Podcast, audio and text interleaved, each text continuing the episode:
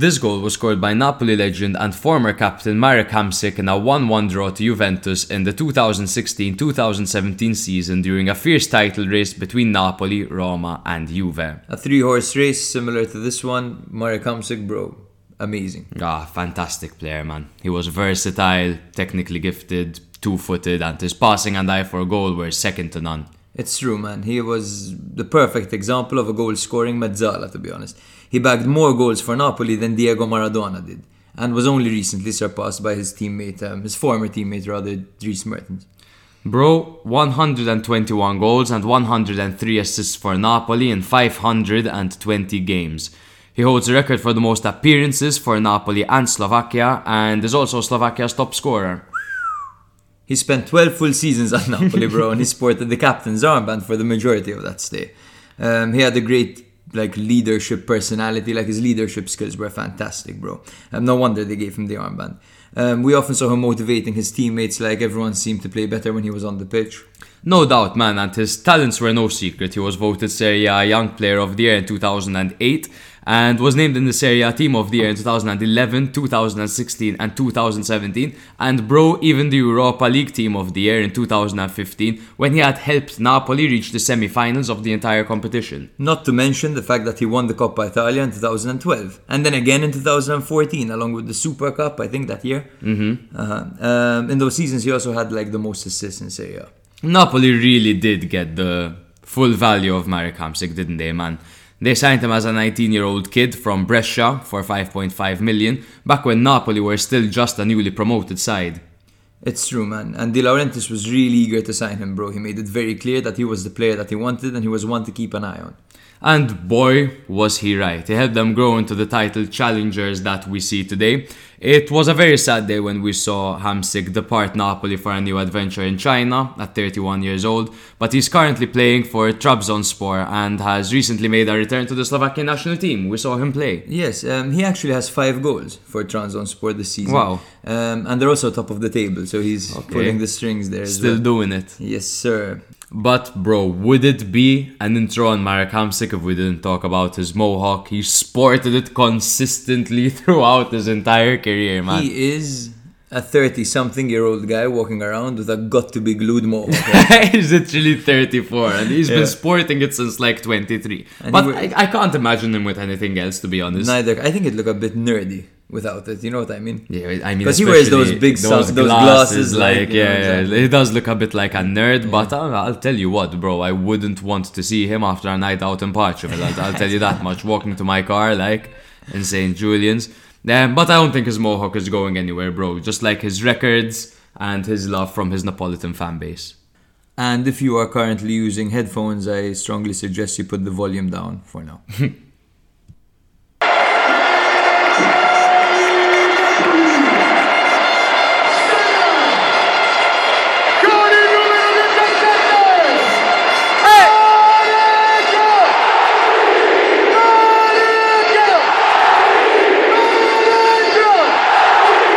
Hello and welcome back to another episode of Serie A Spotlight. We're your host Jake. And Matt, Episode 35. that's actually pretty crazy, man. But we did record 33 of them, to be fair. Thank you to the Jubilanis. Thank you, Luke Mintoff. Thank you, Andrew Santfournier. You guys are fucking legends. You saved our asses. You saved our asses. What month was that? When was that? We were in Amsterdam, so I think it was December. December. I think it was December. But don't forget to follow us, guys. Instagram, fun quizzes, prediction series, Twitter, where we post our episodes basically, and TikTok as well, where we have some fun content, maybe some Serie content that you've never seen before, and for that reason, we're growing quite significantly there. Yes, and if you could also rate us on Spotify, five stars, that would be cool as well. Helps the algorithm. That would be really cool. Really cool. Crazy week, bro. Crazy week of football. Crazy midweek of football.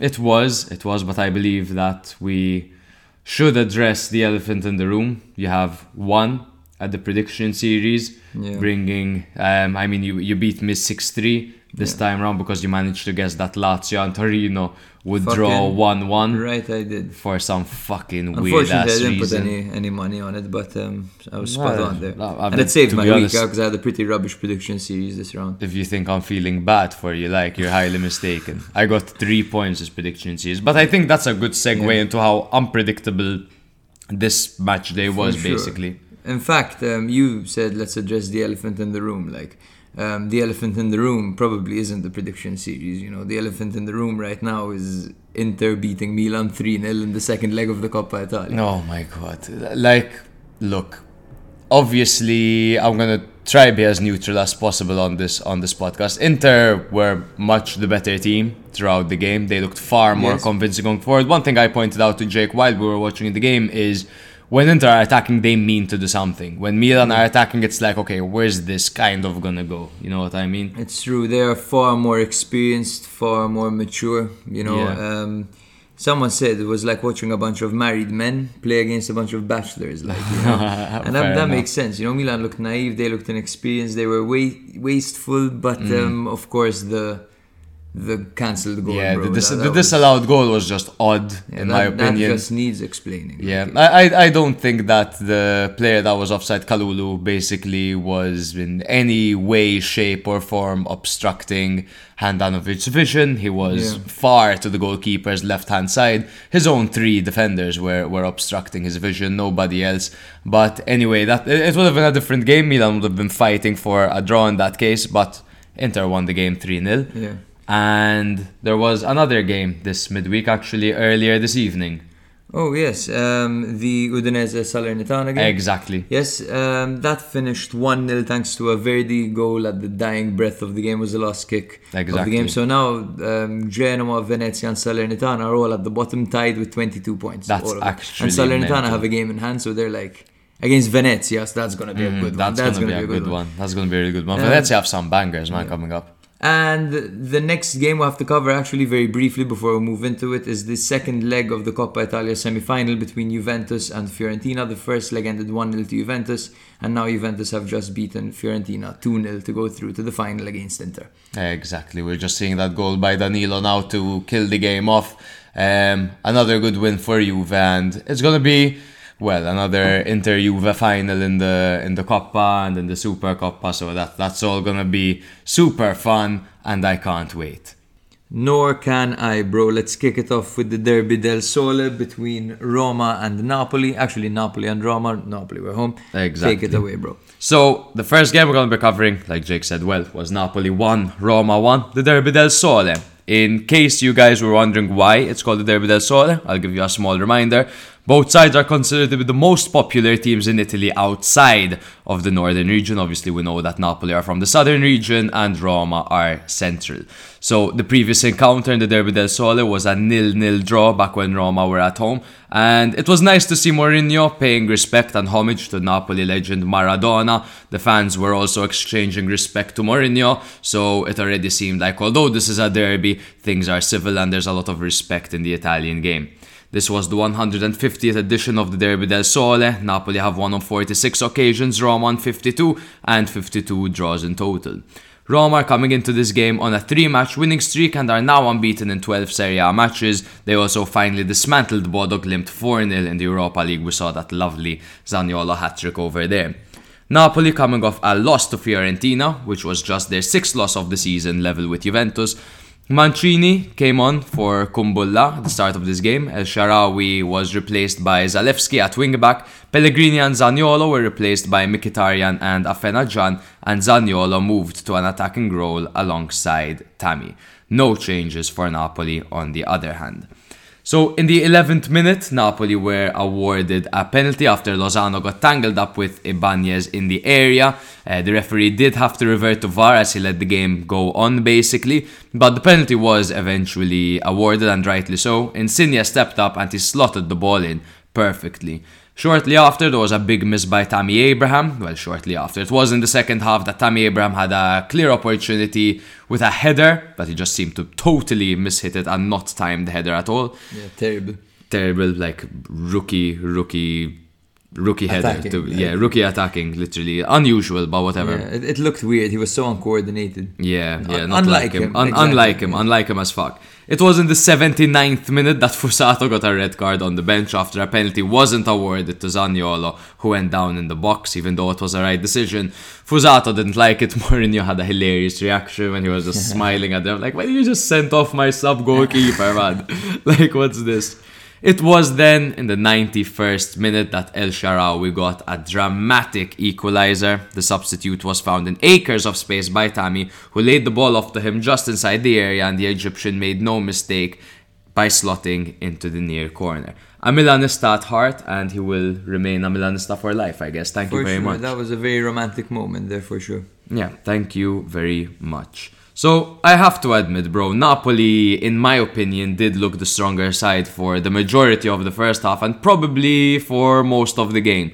But one thing I've realized is Roma have great ability when it comes to feeling out a game in high pressure situations. This has proven to be essential for them. Yeah, for sure, bro. Um, they can really absorb, like, play well. Like, the dangerous attacks come their way, like, and they always find a way out of it. They're compact, they're tight, they're difficult to break down, and they do look like they, they don't have the upper hand for the majority of the game. But they always, they always, they always hang in there.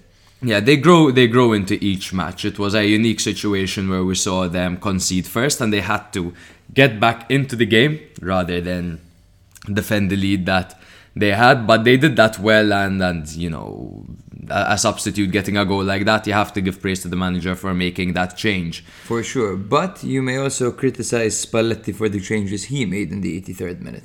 For he took off Osimhen and Insigne to bring on Mertens and Juan Jesus. Overall, a Alright. defensive mistake, and he seemed to settle to defend that 1 0. Had he managed, we'd be praising him right now. Oh, for sure, for sure. It uh, you know it was a it was a good goal. They were caught out on that on that right side for their for their defense basically, and it was a good finish by by El Shaarawy. So take nothing away from from the man and, and from Roma as well for getting back into the game. Um, take nothing away from Rui Patricio, who had some great saves throughout the game and you know really kept Roma in the game. He did, bro. He he has a tendency of doing that lately. Um, another man who did that, surprisingly, on the other end, was actually Meret. Meret, eh, man. He had uh, five saves, five saves, yes. Yeah, Roma ended up getting eight shots away. They had six on target, and five were saved by Meret. So we had both keepers in top four. Man, did you expect that from Meret? Obviously, seeing him start ahead of Ospina at times is a bit of a probably a, a scary thing for for Napoli fans considering his form. It's true. Um, has become Mr. Reliable in net for them, um, in the goal rather. Um, yeah, I think I think Maretta is playing with pressure every time he plays because he's Yeah. playing to prove himself every time. So I do think that it's never going to be easy for him, especially while Ospina's still there. But he proved to be competent this day. Yeah, for sure, for sure. And obviously he had a he had a massive say in how this game turned out. Roma were knocking for a while as well. Towards the later stages of the game, particularly, Roma were looking like they could really do something, man. Mm-hmm, definitely. Um, you're talking about prior to their equalizer, right? Not post. Yeah, prior to the equalizer. Prior to the equalizer. I agree. I, I think getting the draw was what Roma literally wanted at the end of the game. I don't think they were going to go out and try grab another. Yeah. Do you? We discussed this briefly, but um, we seem to move away from it very quickly. Do you think Spalletti should be held responsible for this tie at the end? Because he- his changes were very negative, you know, to defend the draw. Should you defend a, a 1 0 lead in a situation like that? No, I wouldn't criticize him. I, I, I don't think so. I think at, at the end of the day, he, you know, he, he brought on some reliable figures. He brought on Mertens, who I mean needs no introduction whatsoever in place for Osimhen. Sure, Osimhen can hold the ball up better, and he's better when when you're ahead. Um, so But but that is his option. He, he could only bring on Mertens instead of him, and he has to rest Osimhen towards the end. And Juan Jesus is a guy who's got some solid minutes. Uh, you know, while Koulibaly was at Afcon, while Rahmani was suspended and injured. So I don't I don't think he could be criticised. I think if anything, the personnel that came on would would have more of a responsibility in that case than Spalletti would for bringing them on. Okay, okay, interesting. Um, to be honest, again, as I said before, had it worked out, would have called it a very mature and responsible decision. Exactly. Um, but yes, yes, uh, unfortunate for him for sure because it shot him in the ass, you know. yeah, definitely. You take off Osimhen, you're taking off a striker that presses. You know, you're bringing on Mertens, you're bringing on a striker that can't press. So in reality, Exactly. you're resting him. That's why he's he prioritized resting Osimhen, maybe thinking about the next Yeah. game a little bit too soon. Yeah, anyway. maybe maybe that isn't something you should do against a Roma side that are notorious for getting you know late late goals and they have a late goal in them constantly. They're never out of the game, Roma, um, and they stayed in the game even though they were one 0 down. You know the possession was very tight. It was like forty nine point four to fifty point six, so you could even call that 50-50. Um, Napoli got four yellow cards and Roma two. That was kind of odd. Roma Yeah. in these encounters tend to get more yellow cards than their opponents. Exactly. Was Mancini playing? the, the referee, oh, the Mancini was playing and he, he didn't was. get booked. the the commentator, in fact, pointed out he said Mancini is a walking yellow card, and he didn't get booked that game, which is pretty pretty wild. But Koulibaly got booked in a really really harsh way. I, I can't understand The double tackle, right? That, that the double tackle, and he got the ball cleanly. I can't, I cannot understand how the referee gave him a yellow card over there, man. I think they're trying to discourage tackles of that nature because of the amount of injuries we've seen in the game lately. Yeah, they should know? do that against Milan, maybe. Yeah. But uh, between Napoli and Roma, let them be. Let them foul the fuck out of out of each other. So that's basically how the game went. I would like to highlight El Shaarawy once again and how romantic that goal was. Totally, bro. How do you feel about El Shaarawy? It's nice to see in big 2022 one of my like childhood players, hmm. you know, actually still contributing and making a difference. Yeah, for Milan yeah. in 2022, despite not playing with them. you know? So that's nice. Il Faraone. I think he's.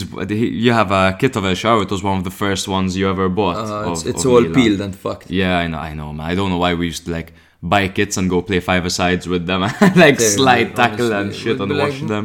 Ma, pa, I want a Milan kit. 90 euros and we go and fuck it up. Right? exactly, like our school pants when playing Literally, and football. our school shoes, everything.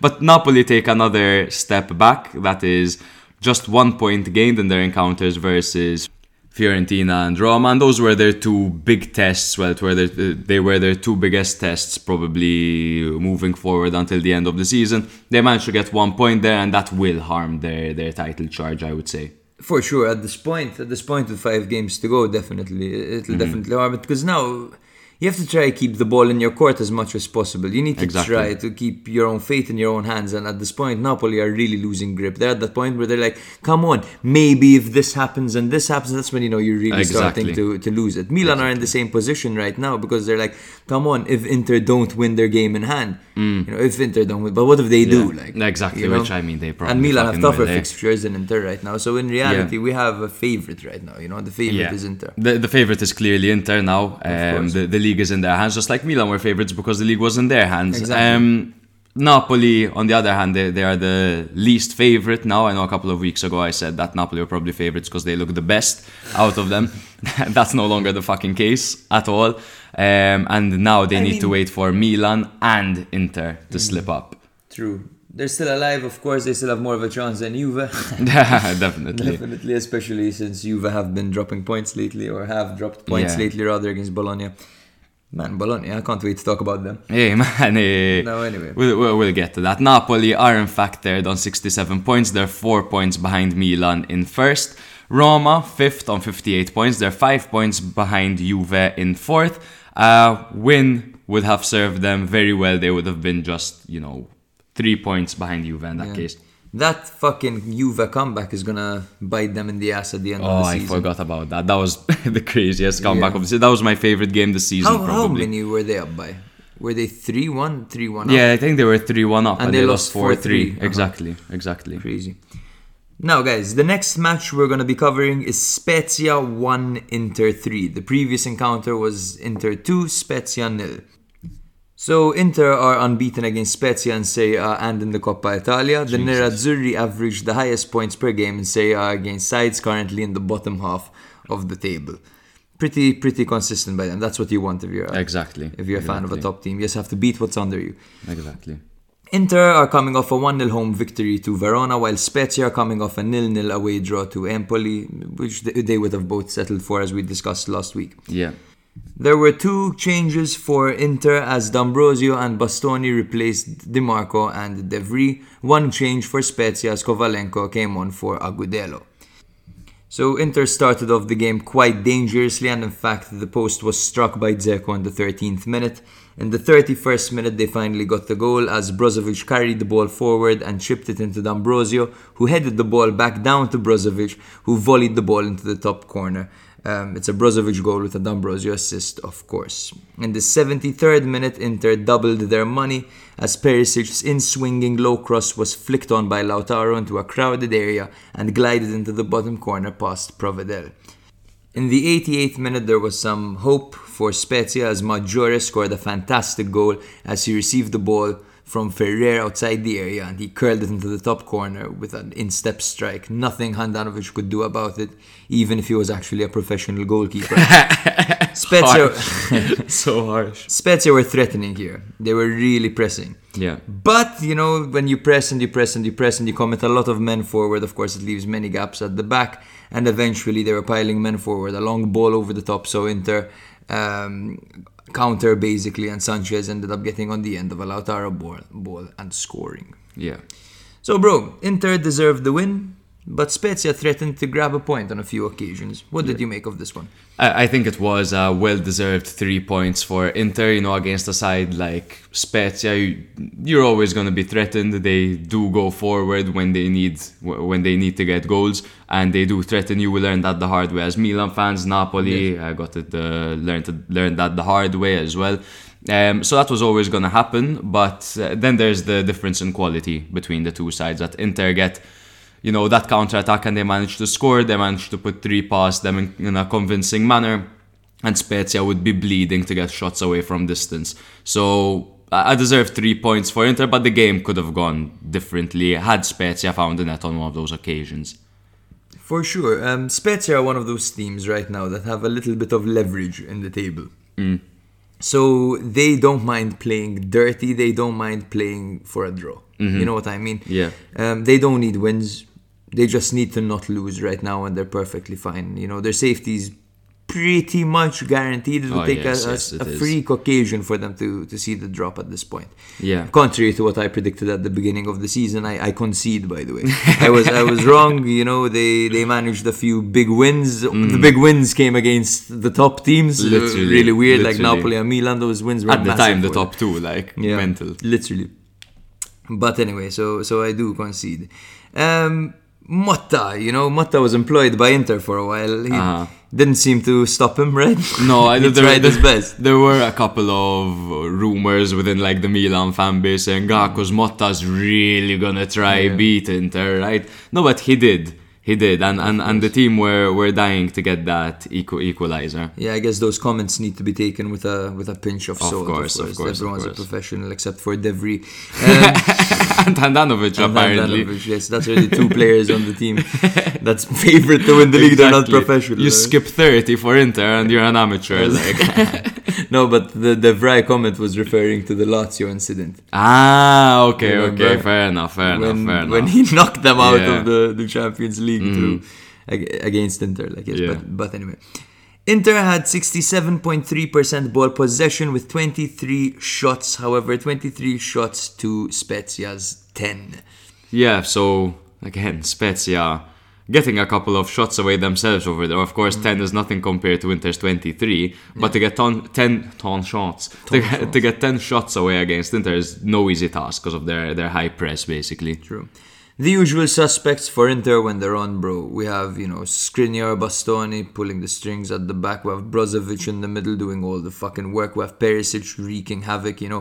Calhanoglu was decent. Barella has been good too. Um, not as good as he was last season, in my opinion, but he's still been pretty good. Yeah, I think I think Barella deserves a discussion. I, I- I think we need to have a, a chat about how Barella's season has been. Obviously, after the Euros and after Inter were crowned champions last year, there were massive expectations for, for Inter. He was the their golden boy on many an occasion last year. Um, he started the league off with the season with that momentum, so we saw him get like seven assists in like the first 12 games. It was it was absolutely crazy. I was loving having him on on Fantacalcio. And then he just seemed frustrated with his own lack of output. Mm-hmm. And you know, he was getting subbed off. He didn't seem happy with that, and it, I, I think that did affect his confidence. And I think he really plateaued towards the the middle of the campaign. Now it seems like he's picking up again. Mm-hmm. He's, as we've mentioned before, he's a victim of his own high standards, right? Yeah. Um, hence why he sometimes seems displeased by his performances. Um, we must also address, though, that he hasn't really had a break. Oh, that's true. He plays game in, game out, week in, week out. You know, he Mm. didn't have a break in the summer because of the Euros. Mm-hmm. So he hasn't stopped since the beginning of last season. That's quite, true. Quite frankly, you know, apart true. from the international breaks, but in the international breaks, the guy is training and playing with it. Exactly, and we never really see Barella injured that often, eh? Not often, not often at all. We, that's like a thing with Inter players; they hardly get injured, and uh, that's an interesting argument because many Milan fans and many people around the Milan circle blame the San Siro for Okay. for the injuries. Okay, but well, Inter play there too, and they never have any. You know what I It's mean? true. It's true. It's a, to to be honest, Zlatan the- himself has blamed the pitch. To be honest, to be honest, the pitch has looked like it has been in a state. Uh, the season particular at one point it was fucking Like- terrible. It looked like the one in Floriana before they did it up. Literally, man, literally. you know what? I worked with some green keepers at the Gleneagles Hotel that kept the golf course fucking in, in pinpoint. You know, they'd be out drinking pints every day, but but they'd take their job so seriously. Were high so functioning alcoholics. Like, exactly. I think they need some of those in in Milan, man. Some high functioning Scotsmen. Some some of those. Yeah. But anyway, Some of those nutters. but back to the topic about Barella, um, we've recently seen as, as Milan fans, it seems like Tonali is taking a bit of a dip recently in performances. And again, it's not due to a lack of work rate, much like Barella, but it almost seems like the guy is burnt out. Mm-hmm. Now, obviously, we see that as Milan fans. Do you think that that could be the case for Barella as well, playing so many minutes? And he's still such a young guy, man. it could definitely be, bro. That, that was the whole the whole thing. No, he's 25 years old. I mean, close to his prime right now. He's close to reaching his prime, but you can never tell nowadays. He might be even better in his 30s. You know what I mean? That's but, true. But yes, um, he he must be burnt out right now. Mm-hmm. He probably needs a rest. and the man takes a lot of knocks, as in like we don't see him injured often, like, like I said, but he wins a lot of fouls. He draws a lot of fouls in for Inter, man. He does. He does. The thing is, they don't really have a direct replacement for him to give him a rest. That's true. That that is probably like him and Brozovic don't have a direct replace. They don't have a direct replacement for them. True. Um, Hakan, I guess you can kind of replace. From a box to box sense, they have Vidal, so you can't kind of bring Vidal over there. Like Or they bring, Vecino kind of yeah, the they bring totally different things. Yeah. Don't get me wrong, but but they are box to box at the end of the day. True. They had Sensi as kind of a, a kind Yeah, of a bit more of a Barella-esque uh-huh, kind of, I but no, guess. very different once again. To be Yeah. honest, uh, Giving them the benefit of the doubt here. But anyway, um, Interface Roma next, bro. Yeah, what, what the fuck is gonna happen there? They just had the midweek clash against Milan, which Yeah. wasn't exactly a a difficult affair for them. It, it it turned out to be. But what do you think is gonna happen against Roma? Roma's a tough fucking draw at the moment, man. I think Inter fucking ride the high of beating Milan 3 0 in the Coppa Italia and beat Roma and their former employer Mourinho. Okay, okay. I, I, might be a bit more hopeful. I might be a bit You're more seeing hopeful. a draw? I'm I'm saying potentially a draw. Um, I I guess Mou- Mourinho isn't one to shy away from from giving a, a, a team like this a challenge. If you're if you're riding on confidence and then you play a Mourinho side, your confidence might get depleted very quickly. But this is an Inter team that do seem to rise to the occasion, just like they beat Juve recently, who were on that streak. I was about to make a point about Roma being on a 12 match unbeaten streak. You were on a 16 or 17 one. So it's it's very likely that Inter get away with three points, but it's gonna be tough, man. It is, and you know we've seen that when the going gets tough, this Inter side get going. Yeah. No, Yeah. we saw, for example, now in this Coppa Italia game, everyone was saying how this game uh, could be a season, a seasonal turning point. Like, Mm. You know, it's a must hmm. win for the confidence. It's a must win for win for momentum. You know, to get that trophy as well. Inter went, looked so mature. Boom, three 0 You know, Yeah. against Juve it was like, oh, Juve are coming. They're gonna steal the league. Boom, one 0 Granted, the manner wasn't very convincing, but they got Yeah. it, they got it done. So I don't know, they have that kind of Conte injection. Those players were like molded into this winning beast, you know, this beast that wants to like fucking die on the pitch. Yeah, yeah, yeah, yeah. Um, and I think they're gonna they're gonna keep exercising that, and they're gonna take advantage of the inexperienced teams around them. Mm-hmm. And quite frankly, I don't even think Milan can win all their remaining fixtures anyway. So I think Yeah, I I, think it doesn't matter ultimately, and Yeah. Inter Inter will go on and Yeah, and I, I, d- I don't see Milan winning all five games. Not at uh, all, uh, like, upcoming. no chance. Way more likely that Inter do that. It Yeah. is way more likely that Inter win the next five now games. they'll draw one one against Roma. We're like, and then boom, Milan one, Verona three. exactly, exactly. Not another one of those comebacks against Verona. Yeah, please, God, no. But anyway, Spezia currently sit 15th with 33 points, 11 points away from relegation. They've done it! Inter are second with 69 points, two points behind Milan, and have a game in hand versus Bologna, which will be played between their games against Roma and Udinese. So that something could maybe happen, but it won't.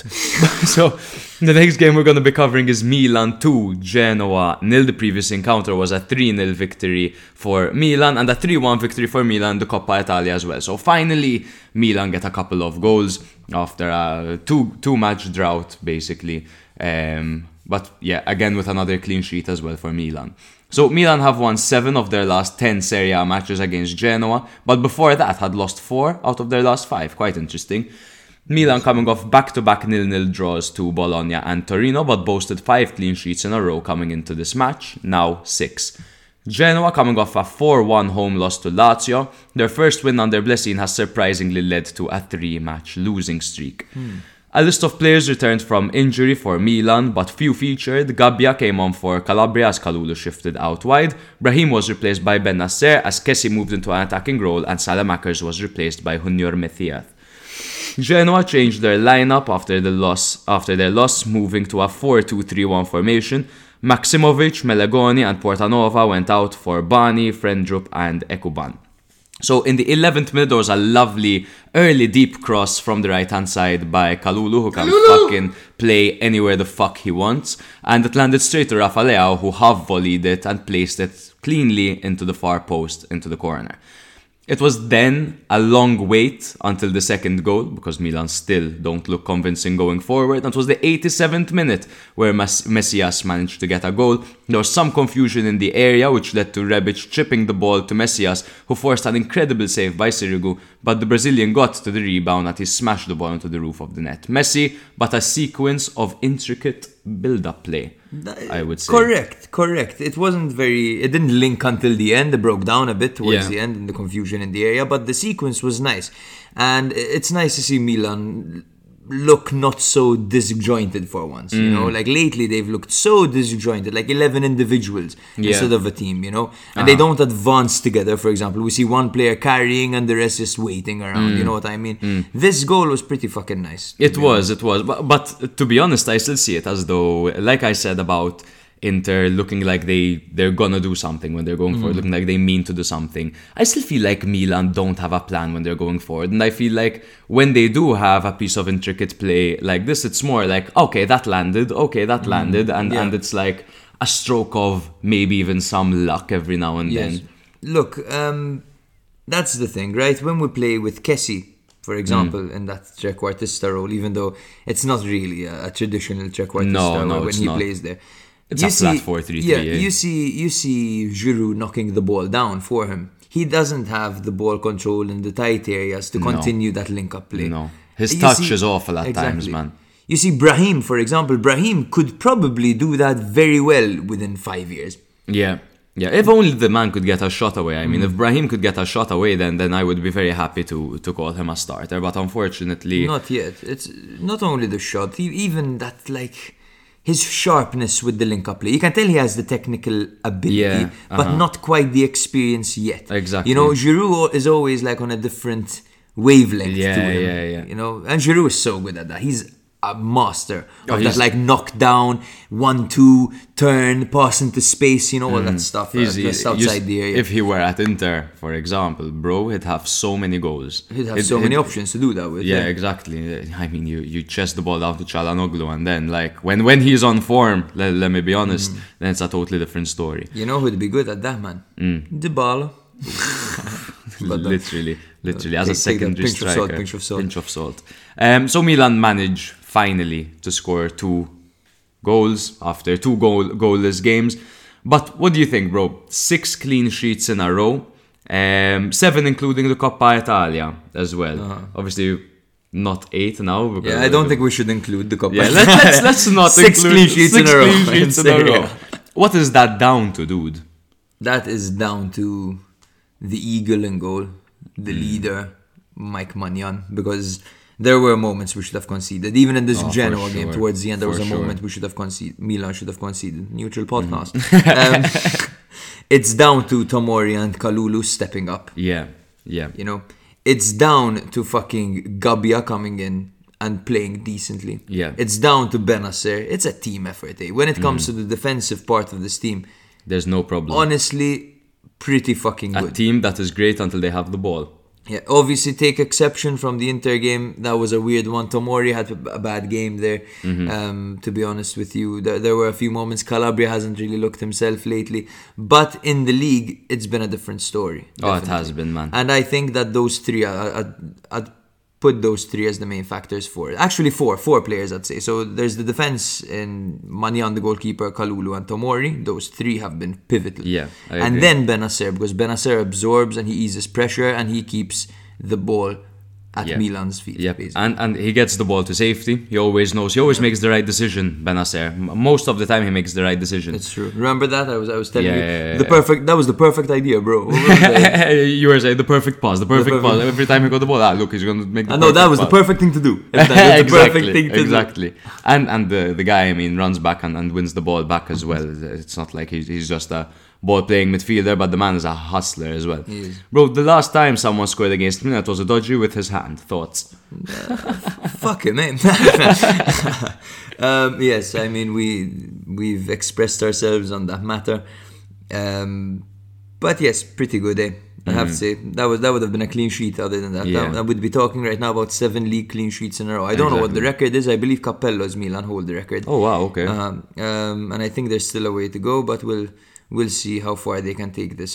Hopefully, another five games. Exactly, exactly. But, but hopefully we'll, we'll be better on the ball. Uh, so so that is my next point. I want to say again, on the ball, Milan still aren't convincing, bro. It was still like those same long balls to Giroud, and he's Yeah. bring them down. And there's nothing nothing Milan can do. I know we mentioned this already, but it, it is literally the problem with Milan at the moment. It Yeah. seems like there aren't many options around, eh? I think sometimes, man, that um, you look at other teams, right? You look at I don't know the Hellas Veronas in the league. You look at the mm. Atalantas, the Sassuolos, and sometimes Sassuolo maybe aren't the perfect example for this, but goals mm. can be quite simple.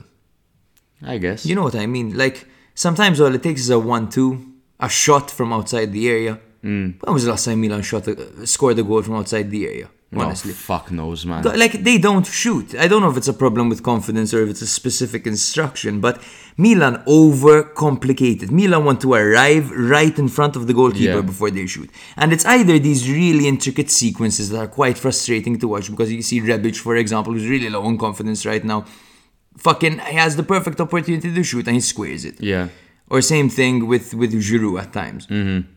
Um, or else you see players like Leo trying to do everything themselves. Ma, it's, it's, and it's that's so annoying. and that's frustrating. So it's either a solo effort or a really intricate build-up fucking Yeah. team sequence. Like where, where's the middle ground? You know, I think I think the, when the middle ground is achieved, there you'll have some balance and it will be way better. I mm-hmm. don't know. I mean, I mean, contrary to like we said, and then off the ball, it seems like when Milan are, are in a situation where they can concede, for example, even even in the game against Inter, I saw some great maturity by the two centre backs in particular when they knew when to knock the ball out of play, they knew when to play the ball back to the keeper, they knew when to hold on to the ball.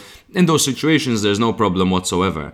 But on the other hand, once it seems like there's so much pressure on Milan when when they have the ball and they're and they're going forward, and that is something that uh, at this point I could just say it could only be fixed by new personnel. I would, however, like to point out as well that it's no coincidence that Milan managed to score two against a team that deploys the Gegenpress, because when Milan don't score, it's often against a team with a really low block, man. block, yeah. And, and that and that's the story of their life, man. And uh, quite frankly, the next few games for Milan are against teams that do express themselves. Mm-hmm. We've got the likes of Fiorentina, the likes of Hellas Verona, Sassuolo, Atalanta. Atalanta. Yeah, there we go. T- tough fucking games. we shouldn't exactly tough games, but, those. but but but but as you mentioned, you bring a game to Milan, they're gonna bring a game to you. You go with a low block, Milan are gonna struggle. The inexperience really comes out. Exactly. Milan needs some space to play. Milan Yeah, do need space to play. That's the thing. Um, Milan had 59% ball possession in this game, obviously to Mm-hmm. Genoa's 41. Milan got 10 shots away and Genoa got 7 away. Mm-hmm. So that's quite fucking scary. It is, uh, but but but handled well. I think. Yeah, handled handled very well. Um, so I guess I, I don't really want to go into too much info about how Saelemaekers played, for example, because God, again, man. again, he just didn't seem he didn't I seem great at all. I can't remember an individual performance as bad as this one. Really? Honestly, honestly, honestly, man. And and I hate being harsh on players. You know that I like people say that Saelemaekers is a bad player. For me, no chance. He's No, a he's not a player. bad player at of all. course not. Like Saelemaekers is fantastic. He's everyone sees his talent. He's been praised by Klopp. He's been called up to the Belgian national team. Now he's Mm.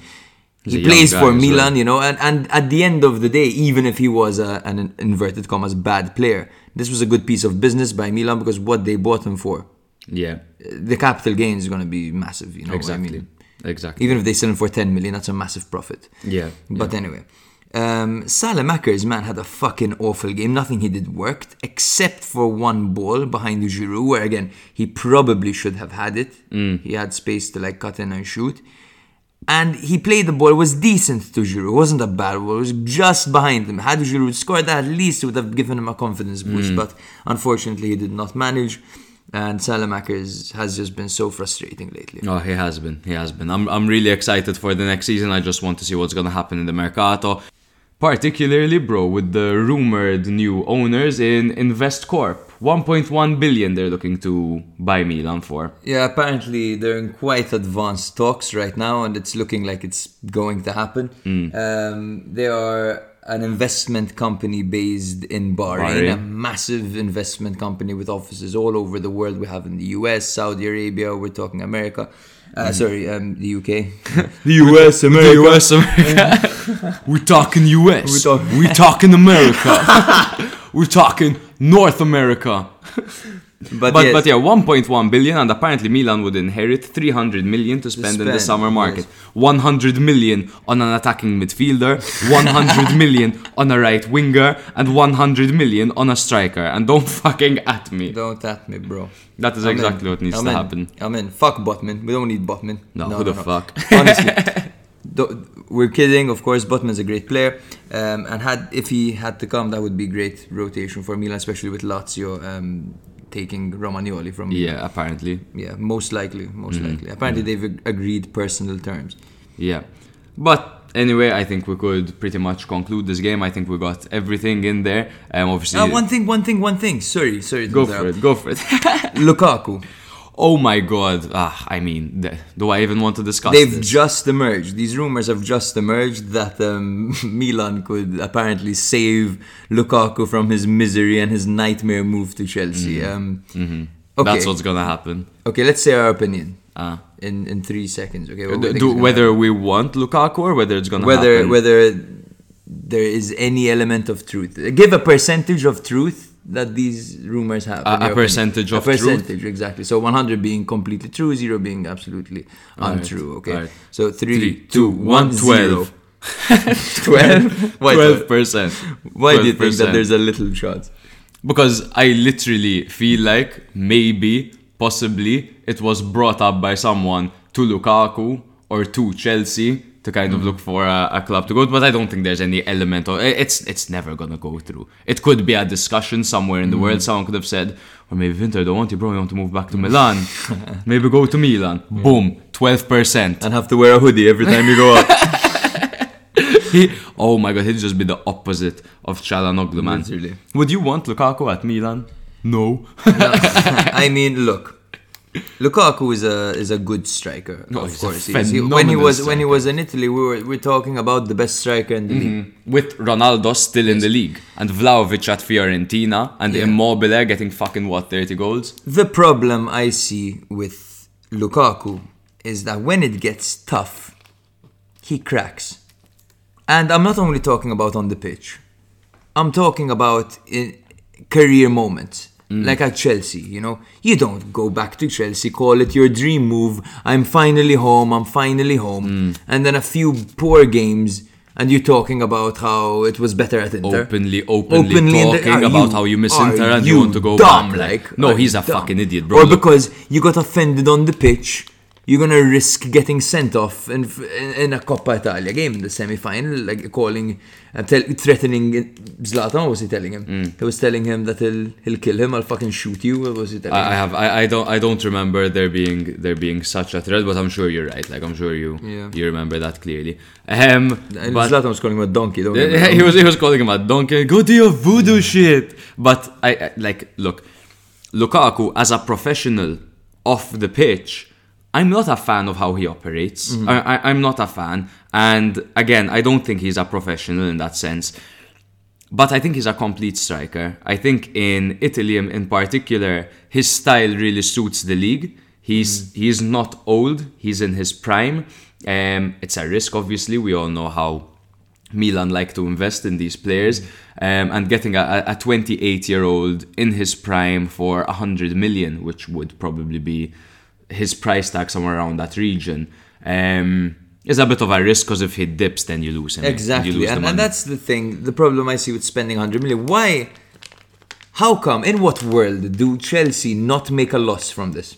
No, Chelsea make a loss a thousand percent. Chelsea so obviously it make a loss 100 million. They for paid two 120? reasons. 120. I They, think they paid they paid around 120 million euros for him, and they just lost Abramovich as well. Mm-hmm. Yes. Chelsea will make a loss, and they will take the loss to get rid of Lukaku uh, and to get and to get the funds. So unless it's on favorable terms, to be honest with you, I wouldn't take the risk. I mean, you pay a big amount of money like that, 100 million, 80 million, on a player who's just had a brilliant season. Ah, but but but know I what I see mean? him. But I see him as a guaranteed great performer. Like we saw what he did at Inter, Mm. and and like to have for for Milan, bro. You, when was the last time Milan had a convincing striker like Lukaku? I can't remember it, bro. Was was it in the time of fucking who, bro? Who? When when was the last time Milan had a striker of that caliber? 2011. Zlatan Ibrahimovic. Zlatan Ibrahimovic in his prime. Yes. Zlatan Ibrahimovic at, at, at his prime. That's what we'd be getting. That's probably the. No, that's not what. Well, we- the, ar- no, no, no, no, no, no, no, no, no, Not at all. No, no, no, no, no. But come on, you, you, you know what I mean. We'd be getting a, a be getting La Caca. Let me tell you. Lukaku, again, great striker. I'm just not sure he's um, worth the risk, quite frankly. I really, really like Elliott's model um, that they buy players who are promising and young. Who are low risk because they they will improve to a certain extent. So the, the question is by how much will they improve? By how much will their value go up? facts, facts. that's a, a good system.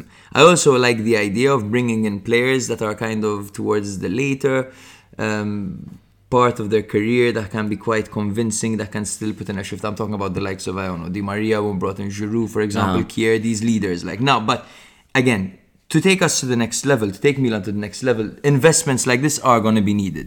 Personally, I wouldn't take the risk on Lukaku. Okay, uh, I, I I get you. I get you. Um, you made a good point when you mentioned that in order for Milan to go to the next level, look, Milan did this as a coping mechanism, signing young and signing very old. In reality, was was for for Maldini to kind of save some money and and get results, mix experience with with youth. Yes. but it is so evident. It is so evident that Milan don't have any players in their prime. They don't have anyone Milan who they could put their fucking reliance on. I'm not saying that Milan should become a, a one man team, but you need a couple of players that you could say they're gonna get you something out of nothing. We thought that was Leao.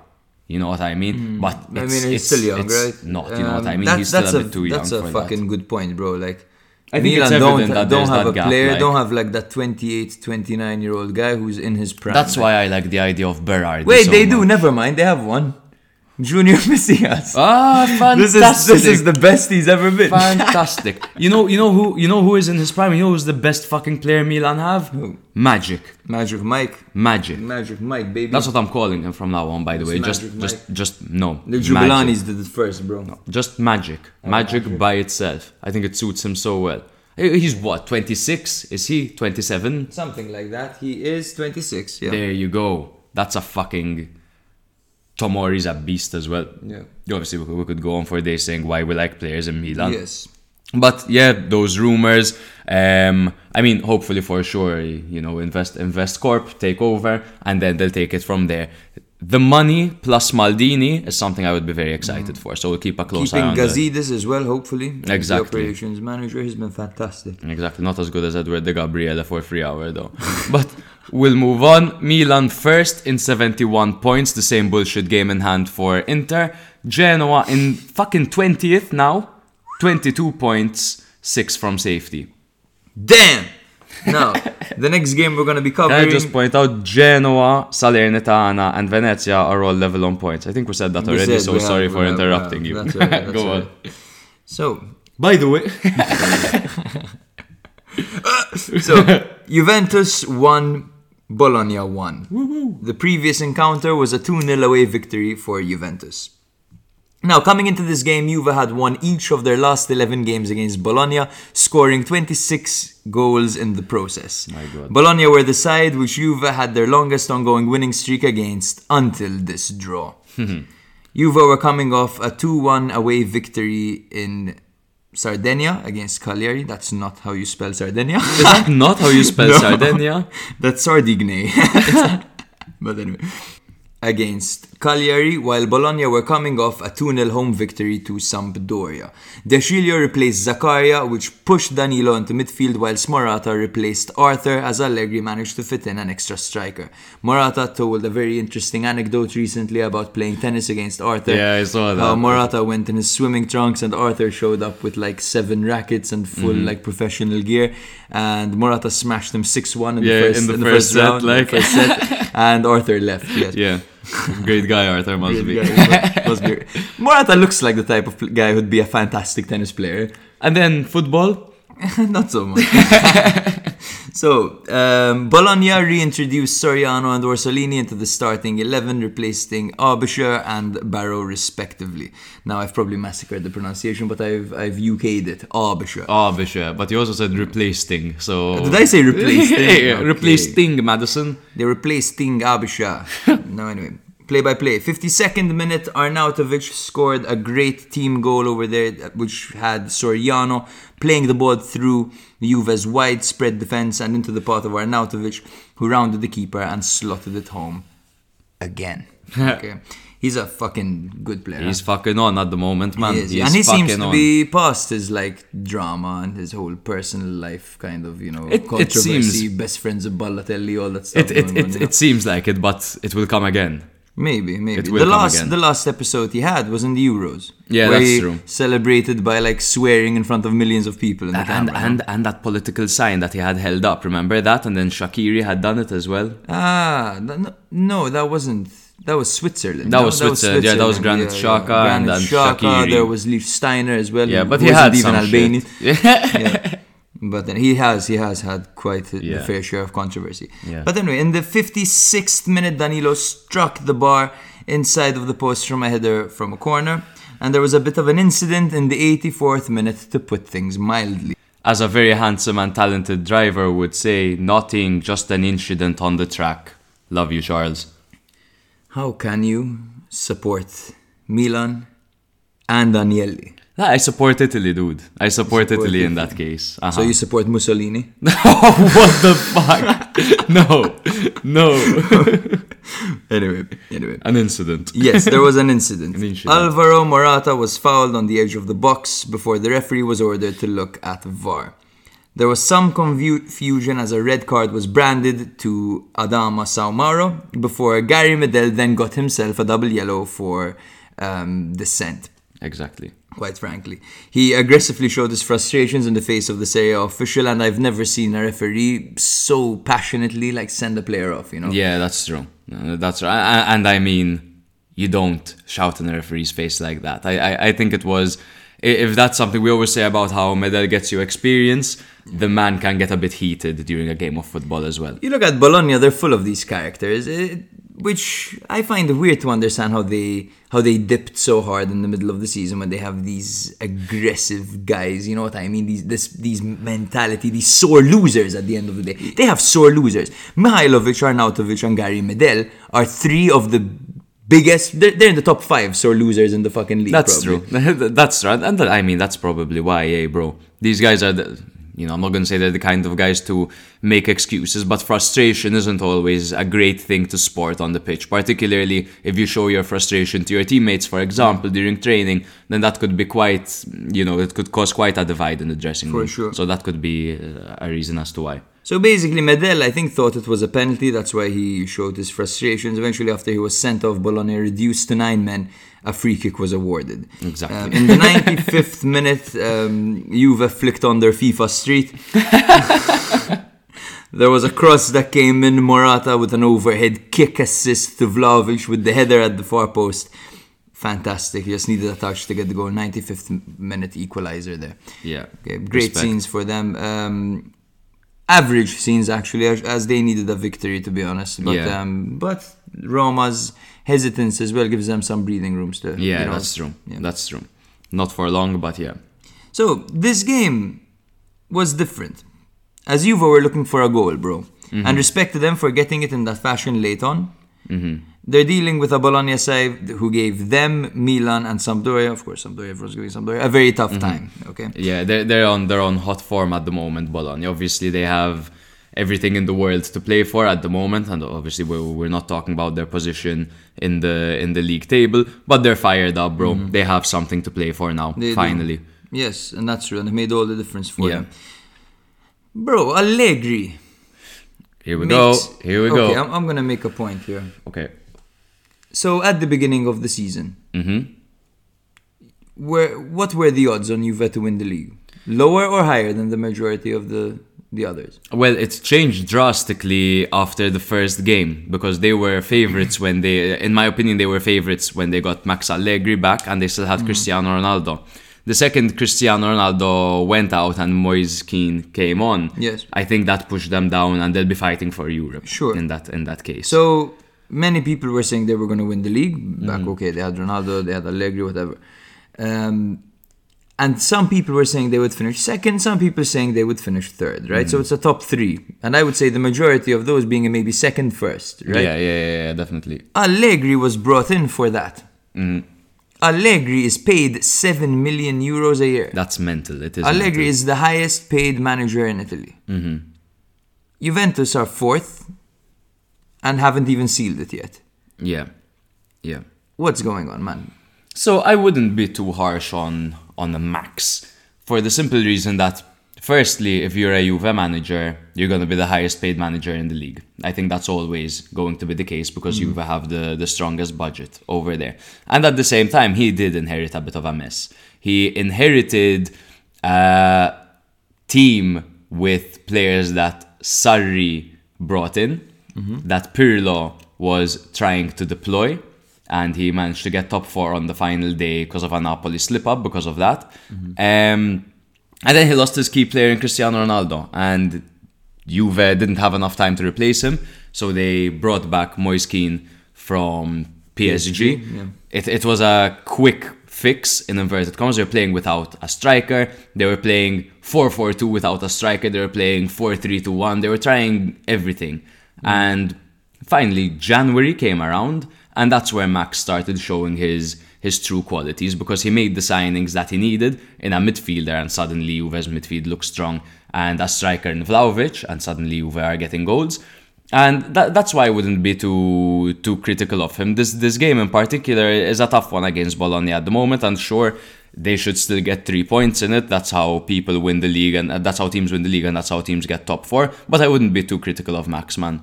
Okay, so if if they do get Champions League, do you think they continue with Allegri? I th- I think so. I imagine don't they think sorry, imagine they get Champions League, but they don't win the Coppa Italia, so they have no silverware to show for the season for the first time in, in ages. Quite Mm, frankly, what do you think? maximum one more season under Allegri, I would say. I think Juve initially getting rid of Allegri and getting Pirlo on is because they want to step into a new era, right? But that was halted, and Juve opted for the safe option to get Allegri back to kind of give them stability, to give them more time to plan their next step, mm-hmm. I would say. And I think they require another season's work under Allegri to see how far they can go. If they win the league, they could keep him on, or they could move on to a to a younger and, and more progressive manager. But I think he has another season in him, and I think they should give him another season before moving on. I mean, probably. I wouldn't be surprised if they look at that seven million tag and deem it, the or deem him rather unworthy at the moment. Um, you know, if there are other managers that are available for a similar fee, I don't know. Perhaps the like of the likes of Zidane, Pochettino, maybe they'll take a punt. You know. Mm, yeah, yeah. With with those managers in particular, you have to snap them up before someone else does. We saw what happened with Ten Hag, for example. Yeah. he's he's fucking pretty much done deal to United. United, he's he's fucking FaceTiming the players. Like, um, speaking of fucking Pogba, dude, Pogba is gonna go back to Juve Pogba is in going back summer. to Juve. We actually have a question about that. Um, So we won't get into the details we won't get into now. the details too much. Wait until the end. Exactly. Please. So, um, also, by the way, Rabiot, if you follow Rabiot on Instagram, he seems to be convinced that Inter are corrupt and has been posting stories about Inter's corruption on. on I'm, I'm just glad someone else sees it. Yeah. Cheers, dude. I mean, it's it's a little bit. It's a little bit funny. Everyone breaking their face against Inter. And then they're constantly playing with 11 it men. It seems immature to me. Im- immature and unprofessional for a player. from a yeah, though. from a player, yes, definitely. Like he should, he should. There are people stop. who, who get paid to do that, you know. But I guess at the end of the day, if he thinks it's obvious, then fucking power to him. Express yourself, you know. Exactly. He's a what, what, what do you call those guys? Activist. He's As an, activist. Yes, Rabiot and Thorsby. The Exactly. two activists in Serie A. What was Thorsby's thing again? Th- Thorsby did, didn't he speak out about the LGBTQIA? no, no, that's plus Ekdal. That's oh Ekdal. my god! Oh yeah, there are three activists. Two of them are in Sampdoria. Thorsby was some science guy, an, an activist, um, an advocate, sorry, for, for climate For change. climate change, Yes, yeah, and an that's- that's what it was. environmentalist and the founder of the We Play Green football movement. Uh, We smoke green, baby. We smoke green here. That's how we do it at Serie A Spotlight, baby. Woo woo. But anyway, um, Juve are currently fourth with 63 points, five points ahead of Roma, and four points behind Napoli. Bologna are 13th, 38 points, and guess what? They have a game in hand against Inter. so the next game we're going to be covering is Lazio 1, Torino 1. Fuck you for getting this right. The previous encounter was also Torino 1, Lazio 1. So Lazio and Torino have drawn each of their last three Serie A encounters. The last time this happened was back in 1977. Lazio coming off a two-match winning streak, including victories over Sassuolo and Genoa, whilst Torino are coming off an impressive nil-nil draw to Milan. Lazio made no changes to their starting 11 that beat Genoa 4-1, whilst Torino made two direct changes with Izzo replacing Zima and Aina replacing Singo. So for the play-by-play in the 29th minute, Bremer headed off the post, and Felipe Anderson also ended up heading the ball off the line after Izzo's header. So, you know, Torino were fucking pressing early on, man. Yes, and sir. then in the 56th minute, Pellegri managed to score a fantastic header after Ricardo Rodriguez corner. And then later on, there was a fantastic save by Berisha off a Milinkovic Savic header. It was late drama then when Lazio managed to get an equalizer. It was in the 92nd minute, Ciro Immobile. So it was Milinkovic Savic again with a lot of space down the right hand side, and he let in an early cross, which caused Berisha to come out, but uh, come out to claim, but he didn't commit to it totally, and Immobile was there to head in. his 25th goal of the season. Savic is so complete, man. Savage is the He best can- midfielder honestly, in the league. If, if you look at that cross, he could have easily been the one giving it. He could have easily been the one at the end of it. Yeah, and that's such nice. a rare quality For to sure. have. You For know, sure. to be as good at delivering a cross as you are at fucking executing it. Mm. When, when when it comes to his qualities now, um, the guy from Serie Spotlight is comparing him to Zidane. Shut up! I'm not comparing him. I'm not comparing. him. He's the one with the mustache. He's the weird one. I'm not comparing him to Zidane, but that size and that technique in a central hmm. midfielder reminds me of Zidane a little bit. And the fact that he can head the ball, he can cross the ball, How he can play was the ball. Zidane then, bro? That was like six foot, dude. I'm quite, I'm quite sure. Let's fact check that really quick.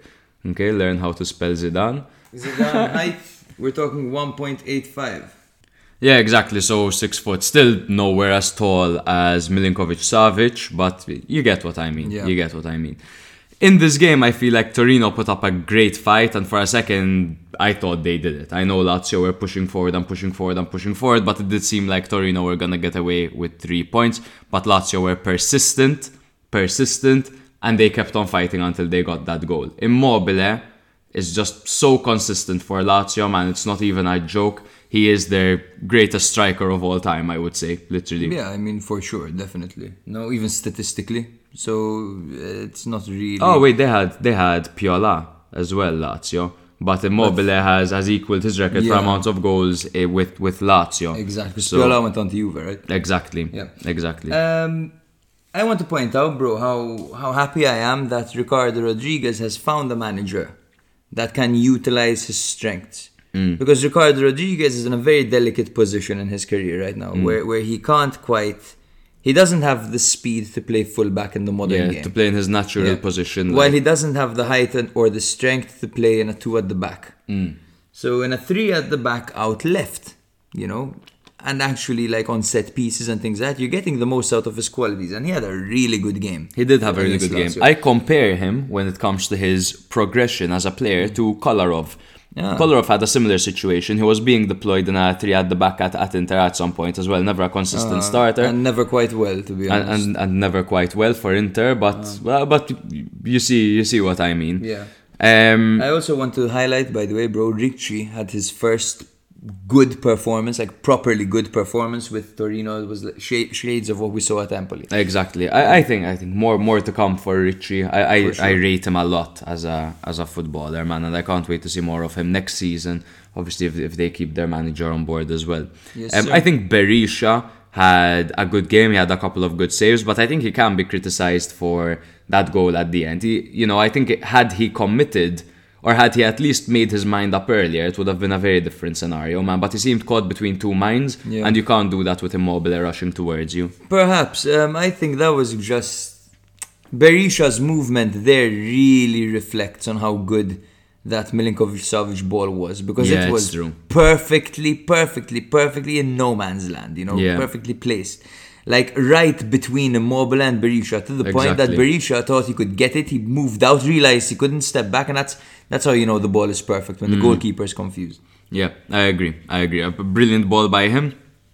And that probably caught Berisha off, off guard quite quite a little bit. Um, but he had a, a super save in particular on Milinkovic Savic, man. Yes. It was super, that two handed save, moments before the goal as well. Um, but but yeah, I think I, I think this was a, a very tight game. I think Torino really brought it. Lazio had 48% possession to Torino's 52%, and Torino even outshot Lazio. Lazio had 10 shots, and Torino had 12. So I don't know. You predicted the draw, bro. Yes. What did you uh, anticipate in this match that made you think, all right, this is gonna be a draw? So this season, I have believed in Torino. Right, I, I think that Juric is a fantastic manager. I think they have quite a few important pieces there, and I think that they have what it takes to do some damage against the top sides. And we've seen it. You know, we've We seen them play seen yes. play really well against the top sides. And was- Particularly compared to last yeah. season. And there's something that you need to have a tough mentality to get past this Torino side. Mm-hmm.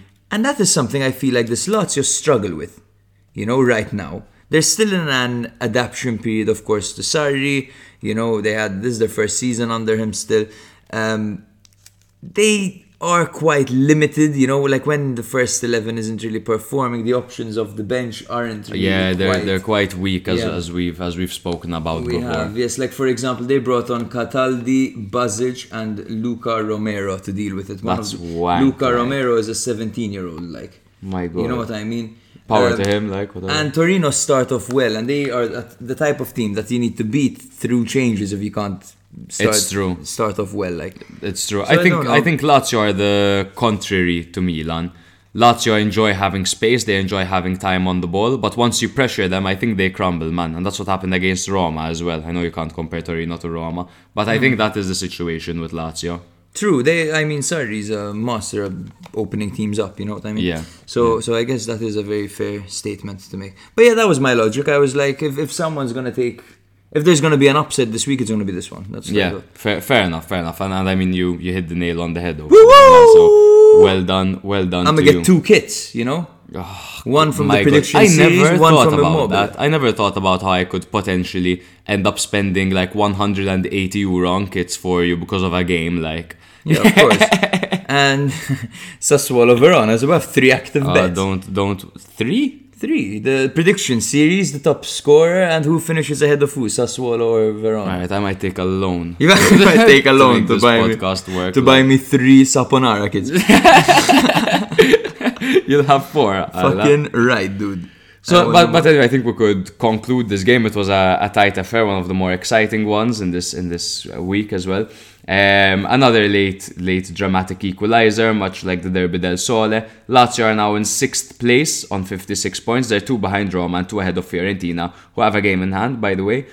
Torino, on the other hand, are in 11th place on 40 points. They're six behind Sassuolo and one ahead of Udinese, who obviously just lost to Salernitana in that game in hand.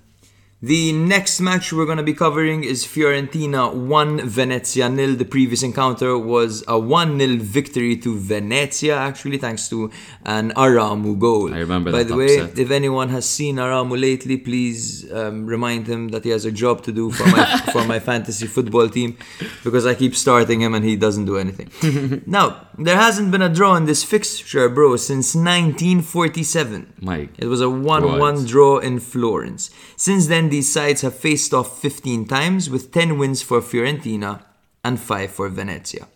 Fiorentina came into this game coming off a great 3 2 away win at Napoli and are now on a 3 match winning streak.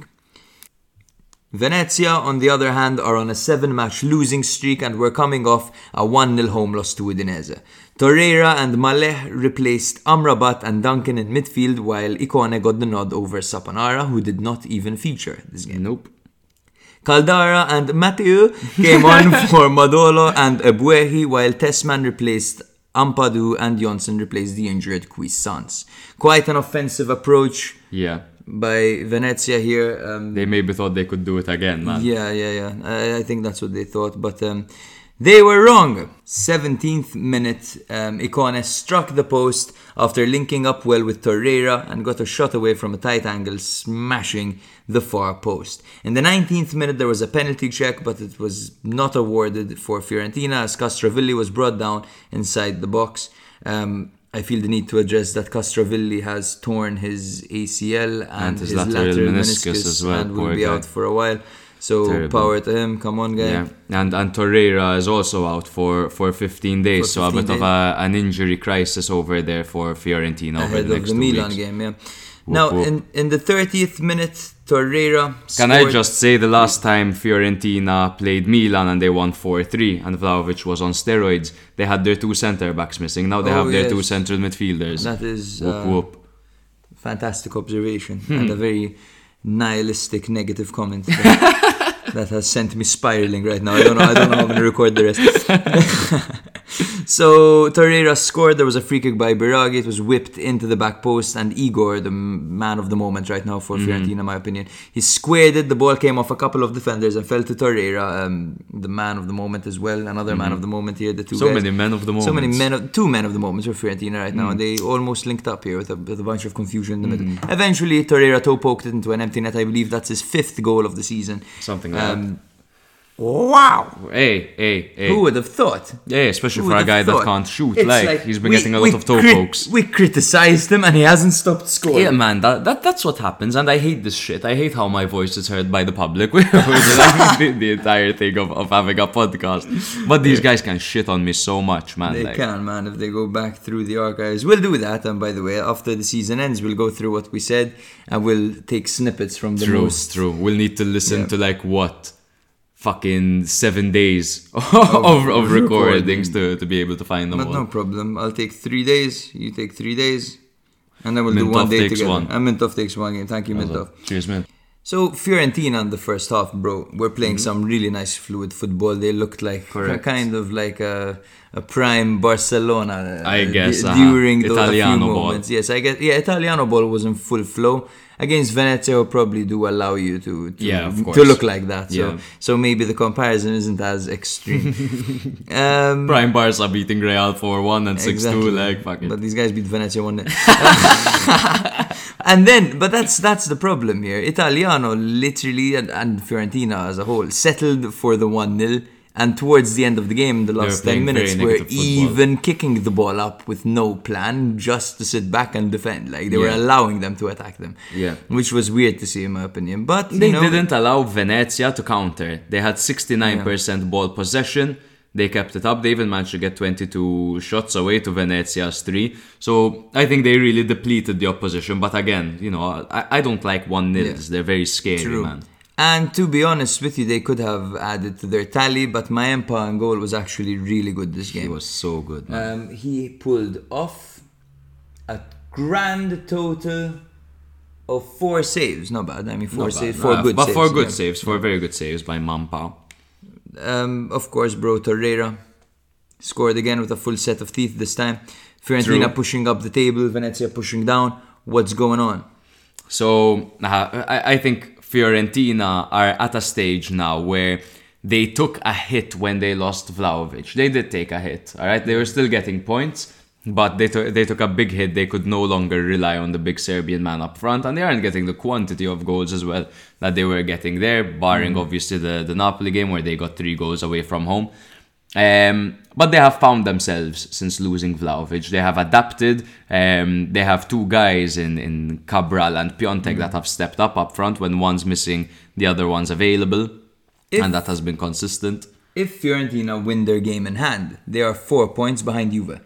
Fiorentina have just been nuts when, when you think about where they were last season, dude. Mm, for sure. It's fucking crazy. They are the most improved team from last season without the shadow of a doubt. just goes to show again I I never get tired saying this goes to show what a dummy Commisso was for mm. sticking to Iachini but anyway True, true. And Italiano, what a fucking, what a fucking manager. The guy came out of nowhere with Spezia. He did bits for them, and now, in case you doubted what he did with Spezia, this is a, a great example of what this guy can do. And I see him now making a move to a top Serie A team and, and even spending a, a large amount of time over there. Maybe this is someone that probably Juve won't go for him because Juve like a manager that has won things before to fit the mentality of the club. But going to, a, for example, Inter or maybe after Mourinho inevitably does three seasons at Roma, going to Roma, for example, or if Sarri dies, uh, he'll go to Lazio, so, something like that. Or Fiorentina will become the team that they were back in the day under that's him. that's that's another ideal. one. that would be cool huh? That would be really and I'm cool, really man. looking forward to seeing Fiorentina back in Europe man Hey, their stadium oh their God. kits it's gonna be be it Europa League be it the They're Champions such a League, brand, eh, Fiorentina, gonna, man. I adore sure them. for sure and you can wear your tracksuit bro Exactly, and you can wear your Saponara kit legend. fucking right dude You know, we kiss. um yes You want we kiss? No. So Fiorentina, bro. I don't know if you want to add anything to this game. Uh, no, no, nothing, nothing in particular. I think that was the the story of the game. You know, Fiorentina dominated, and then they played for the one 0 And Venezia, unfortunately for them, were lackluster. They were unlucky at the point when the ball didn't roll over the line. There was a bit of confusion Yeah, in the yeah, area, yeah. but they didn't have enough to to get it done. Um, Fiorentina are seventh, 56 points. Fourth has 63, and Fiorentina have a game in hand, as we discussed. If they win it, they'll be four points behind Juve with five games to go. While Venezia are 18th, 22 points, um, six points behind Cagliari, and level with Genoa, but Venezia have a game in hand against Salernitana, of course. Exactly, exactly. So next game we're going to be covering is Atalanta 1, Verona 2. The previous encounter was Atalanta 2, Verona 1 when Verona were at home. So, for the first time under Gasperini, Atalanta have lost three matches in a row, including Europa League, whilst Verona have conceded goals in each of their last 20 Serie A away games. Pretty concerning stuff there for both teams. These sides are two out of the five sides in Serie A that have scored the most goals from open play in the current Serie A season. Atalanta are coming off an away defeat to Sassuolo, whilst Verona are coming off a 2-0 away loss to Inter, so both teams looking to get back to winning ways. For Atalanta, it was the classic overhaul of changes coming into this game. So Sportiello, Toloi, Pezzella, Pessina, Pasalic, and Miranchuk were replaced by Musso, Palomino, Zappacosta, Koopmeiners, Derun, and Malinovsky. Too much, in my opinion, bro. Just too much. And Verona had an unchanged side. It's not the man that's important, it's the system. Exactly, exactly.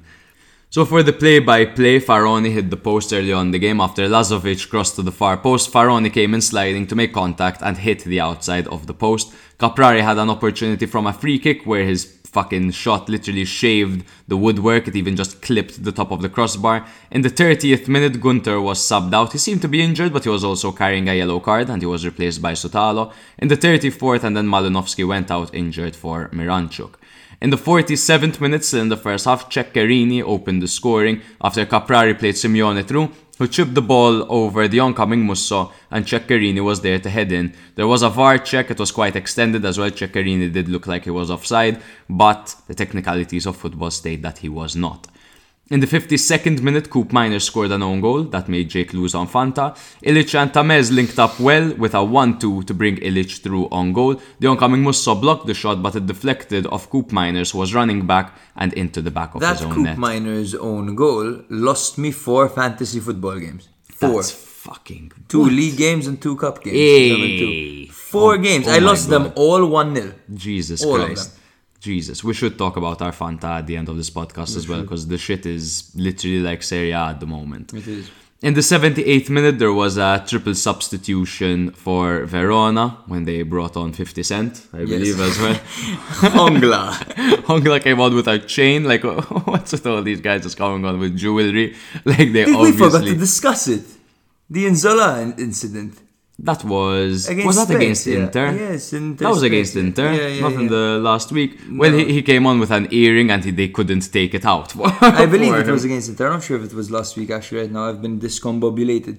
And basically, um, Inzola came on with an earring, um, played for eight minutes, couldn't take it off. His, you know, the whole team was trying to help him take the earring off. They managed and they subbed him out. Humiliating. I think it was against Inter, to be honest. And then Hongla had a similar experience, which wasn't quite as embarrassing. Um, he was wearing this thick, thick, thick gold chain. Like, how do you forget that Yeah. around your neck? I think he did it on purpose. And um, you know, like a he, lucky charm He or had a bunch of like coaches around him trying to take this chain off him, and eventually they managed. Well, it was moments later after that. Kevin Lasagna gets the ball, you know, far out as fuck. Takes a few touches, swivels left, swivels right, unleashes a shot from almost 30 yards out, and hits the post. This was so good that Atalanta scored one minute later, and the replay showed the Kevin Lasagna strike. the first replay showed the Kevin Lasagna strike. It forgot about Scalvini's fucking goal, like. Scalvini's first goal ever, they're showing replays of lasagna. What a goal by Scalvini in the 82nd. Now, this was a free header. That way, the ball was crossed in by Zappacosta. He had a free header and he headed it perfectly into the bottom corner. But I say what a goal because there was there were a lot of players jostling to win that ball in front of him. His vision of the ball was totally impeded.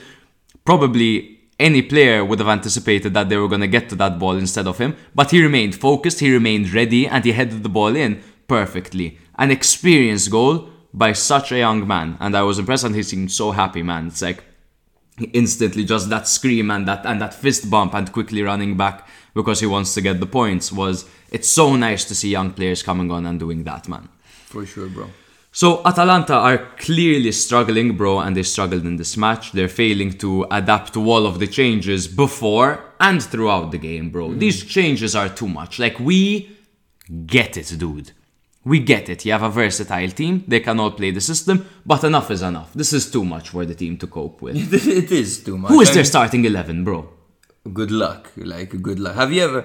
I don't know if the listeners are aware of DraftKings. DraftKings is a is a betting game, an online betting game where you basically draft a team, and depending on how many touches they take, goals they score, stats they rank up, the players get you points. Exactly. Taking Atalanta players is a nightmare in this game because is, they man. are all subbed out in the first half. Like first half, triple substitution. You know it's what I mean? Like, fucking nuts. It's way too much, man. It, it, it is way it's, too much. it's too much right now. We're seeing it as too much because the depth isn't quite there anymore. When they had the depth for it, we praised it. Yeah, that's know? true. Um. When they take out, I don't know. But it is a- an overkill. I feel like it was slightly more controlled before, man. it's always been quite extreme, to be honest. Especially the rotations and the in-game substitutions. Like they've always been wacky, wacky, wackily high. You know what I Wacky, mean? wacky. But um, now, nowadays, you know, it's just Pezzella is coming off the bench. Miranchuk is coming off the bench. Now, granted, he's a, he's a good player. Miranchuk don't is very good. I wanted to highlight him. Um, he is good. he brings on he brings on something. He, he's he's a bit of a uh, fuck me. Why am I why am I blanking out?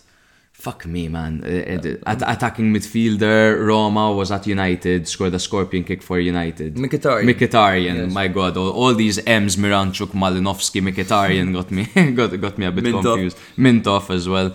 Um, shout out.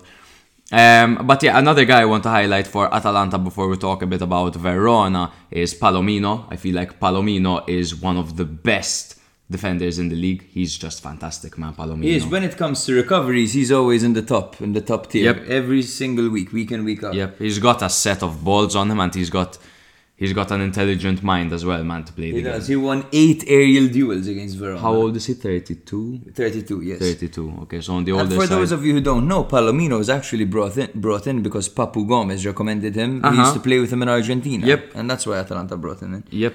And then, you know, Gasperini punched him in the face. but anyway, Verona showing that they are still very, very much capable. Um, and they have now overtaken Sassuolo in the league, which obviously puts me in debt by a lot, around 180 euro. So I'm gonna get three kits from My you, most God. likely. Um, I think I'll choose the first two and leave the last one up to a poll Oh, on social media. You're so sweet. Why don't you know if you do actually win three, you should choose one, let me choose one, and then another one for Okay, a poll. deal, deal. Li- Like, sure. uh, come on, I bought you a Saponara Fiorentino Exactly. one. I think, I think, I know your, I know your taste. you know my taste in, Yeah. in weird players, Exactly. in inconsistent gods. yeah, but you know, on on one hand, here we have Verona that just beat Atalanta. On the other hand, we had Sassuolo that lost to Cagliari. That we'll get to, um, but it's still obviously the flip of a coin of which one is gonna end up end up over the other. Um, Sassuolo are still a, a powerhouse, and I would pay so much money to watch Sassuolo Verona at least one more time this season, man. Yeah, yeah. To be honest with you, they they do play some fucking nice football. Those two. Two of my favorite teams outside outside of Milan. obviously. And we're witness. We should enjoy the Sassuolo while they're still together because this team is gonna be completely raided. it's like that with Sassuolo every Yeah. season. Every, season, like, I but enjoy it. you know, this time it's for real because Berardi is probably going. Uh, Berardi Yeah. Mm-hmm. is the talisman. You know, he's been the constant. Exactly. We'll see what happens with Sassuolo. If they lose, if they lose all of their players, then it's fucking worrying. We might see them We'll see 15th, what they do, though. We'll see how they below that. recover from. Maybe they make some smart purchases. Who knows? Exactly. Imagine we went to watch them, and then the next season they got relegated. Like, how bad. Um, but the game was. You know, Ver- Verona did well to to come out with three points. They deserved the three Yeah, points they as well. outplayed Atalanta. Mhm. But it was quite a tight affair. It was it was tighter than some might anticipate. So the possession was 56% for Atalanta and 44% for Verona. Goal attempts were 17 for Atalanta and 21 for Verona. This was entered, bro. Monday was an incredible day to be alive. It really was, man. There was obviously Napoli Roma, and then after that, this spectacle of a game between Verona and Atalanta, man. End-to-end stuff, really. I mean, what, what was that? 17 Atalanta 17 shots, Atalanta shots. 21 Verona Yeah, shots. four on target for Atalanta, six on target for Verona. Atalanta had 142 plays that could have been deemed attacks. Ah, yeah, dangerous attacks. right? Dangerous attacks. No, sorry, no, that- my bad. They had 142 attacks, 70 were deemed dangerous. They, they just keep piling forward. Unfortunately for them, without any luck right now. Yeah, no, no luck, no luck whatsoever. And and obviously, like we said earlier, probably Gasperini needs a little bit of mm-hmm. criticism. Let's let's talk about that. Sure. Do you think that? Obviously, luck hasn't been on Atalanta's side either. Mm-hmm. But could you criticize Gasperini for being eighth at the moment? Um, considering the fact that they didn't really strengthen his squad, I would even go as far as saying they they weakened his squad. And now, probably again, as we've discussed before, this the depletion came thanks to Gasperini, most likely. No, and the poor man management. When you're saying the depletion, you're saying because they got rid of like Papu. Gosens leaving, Gosens as well. leaving, you know, all the best players kind of, you know, leaving. There was a bit of misfortune as well with Zapata's injuries, with Ilicic, you know, and the whole thing That's that true. happened That, with him. that- those two are. Um, they had cr- uh, quite a few crises. Yeah, crises, Crisis. crisi this season. yes. Um, so I wouldn't go. I wouldn't take it out too much on Gas. We've seen what Gasperini can do with a healthy team. What I would do is try to to bolster his team a little bit. Give him Yeah. some talent. You know, give him some time for Boga as well to adapt. Give him, you know, this game wasn't particularly fair. Zapatas came back from injury. Boga hasn't adapted yet. You know, there, Muriel isn't really as sharp as he used to be. No, no. Some I, I mean, the only positive that, that I could take from Atalanta's season so far is that they have discovered Koopmeiners. Yes. I would say that that is their their pro, and obviously they they strengthened the goalkeeping department by bringing in Mm-hmm. Musso as well. But other than that, Atalanta have dipped tremendously. But with their new ownership in the beginning of next season, Yes, we'll see them exciting. we'll see them fighting because giving Gasperini a new injection of talent is exactly what he needs at the moment. For sure, and some talent that might be able to. I mean, we see them buy nobodies and they hit the ground running. So let Yeah. alone if they actually buy some some decent fucking players, Exactly, exactly. some established players. rather. Exactly. Um, but yeah, Verona did what they had to do. Atalanta once again dropping points. It's it's ridiculous. They're they're on like 14 points from the from the start of, of January. Crazy stuff. Massive crisis going on there. We probably will not be seeing them in Europe next season in Yeah. any way, shape, or form. Um, they're currently in eighth place on 51 points. They're actually five points behind Lazio, and they have a game in hand, so that could potentially be narrowed down to two. Um, Verona are then three points behind Atalanta, but Atalanta do have that game in hand once again on 48 points. The next game we're going to be covering proved to be an epic upset between Cagliari and Sassuolo. Cagliari won, Sassuolo nil. The previous encounter was a 2 2 draw, and Sassuolo beat them 1 0 in the Coppa Italia earlier this season, too. Coming into this game, these sides had drawn each of their last five league encounters and had a 67% draw rate in Serie A, one of the highest in the hmm. league. so I don't know if anyone out there put some some money on this one on a draw. Yeah. Sassuolo were coming off a 2-1 victory over the struggling Atalanta, while Cagliari came into the smash on a five-game losing streak after their 2-1 away loss to Juve. Toljan and Ferrari came on for Muldur and Ayhan as Fratesi replaced Henrique and Defrel replaced the once again absent Berardi. Grassi came on for Lykogiannis for the Sardinians as Dalbert was pushed out wide and Keita Balde replaced Pavoletti. Last week we asked where Keita Balde was. This week we got an answer. There he is. Thank you very much, dude. Thank, Thank you. so in the 42nd minute, the first goal and the only goal actually came through Deiola, um, thanks to a Marin assist. It was a fucking beautiful left-footed and swinging cross that made its way past the defenders and came sl- and Deiola, sorry, came sliding in. Um, and slotted it in from home from close range. You could see him running underneath the supporters, you know, pumping his chest. Um, what did the commentator say in the in the match? He said, That he's fired up, no? uh, look how fired up he is. he was really fired up, like, and that again. I want to say fifth, fourth, fifth goal of the season, something like that. Something like that. Deiola has been, Yeah, a, he's been a, a- a really constant good. mention. If you play. Fantacalcio next season, you might be able to pick him up for one credit. That would be quite cheeky, yeah. He's- He's got goals in him, this guy, Mm-hmm. Yeah, you and he's gonna go if into the season full of confidence. If you don't take him for one credit, I'll push you up to seven, bro. In the 94th minute, Pereiro attempted to square the ball and it was hit by Juricic and it hit his, his own post. Like, would have been a wacky, Yeah, wacky, wacky similar to goal. Koopmeiners. Similar to Koopmeiners, it would have been wild. So, bro, yes, Deiola can confirm it. It was his fourth goal of the season. Um, Cagliari overpowered Sassuolo, who once again proved to be Robin Hood, stealing points from the rich and giving them to the poor. Honestly, I would bet on Sassuolo to beat a top team, but I would never bet on them to beat a. I would agree with team. you there, man. I, uh, genuinely, and and we thought recently that that they were on a roll of beating the lower Mm. teams as well. But there you go, man. There you have it. And we've discussed why we think that this is the case. You can tune into earlier episodes. We do mention that Sassuolo, you know, don't really have a strong fan base. Not many Mm. fans go to the stadium. There's no real pressure on them. You know what I mean? So when they play, it's to impress. Exactly, the um, big squads. Yeah, to impress the big teams, basically, or to to make a name for themselves out there. Yeah. But anyway, Sas- Cagliari fucking overpowered Sassuolo in this game, man. They were far the better side. I mean, that firepower they were know showing. if they overpowered them per se, because Sassuolo at the end of the day did have 63% ball possession. Um, Uh, but Cagliari had more shots, though. They had 16 in total, 8 on target, all saved by Consigli. Um, but of course, he. Wanks in the shower. Yes, no? he wa- that's why he has never been selected for the Italian national team, according to Matthew's conspiracy theory. Why else? They called him up once and he couldn't stop wanking in the shower, so they never called him up again. That's the only explanation. He's too good. He's too good to have never been called up. As a third choice, come on, like, at least.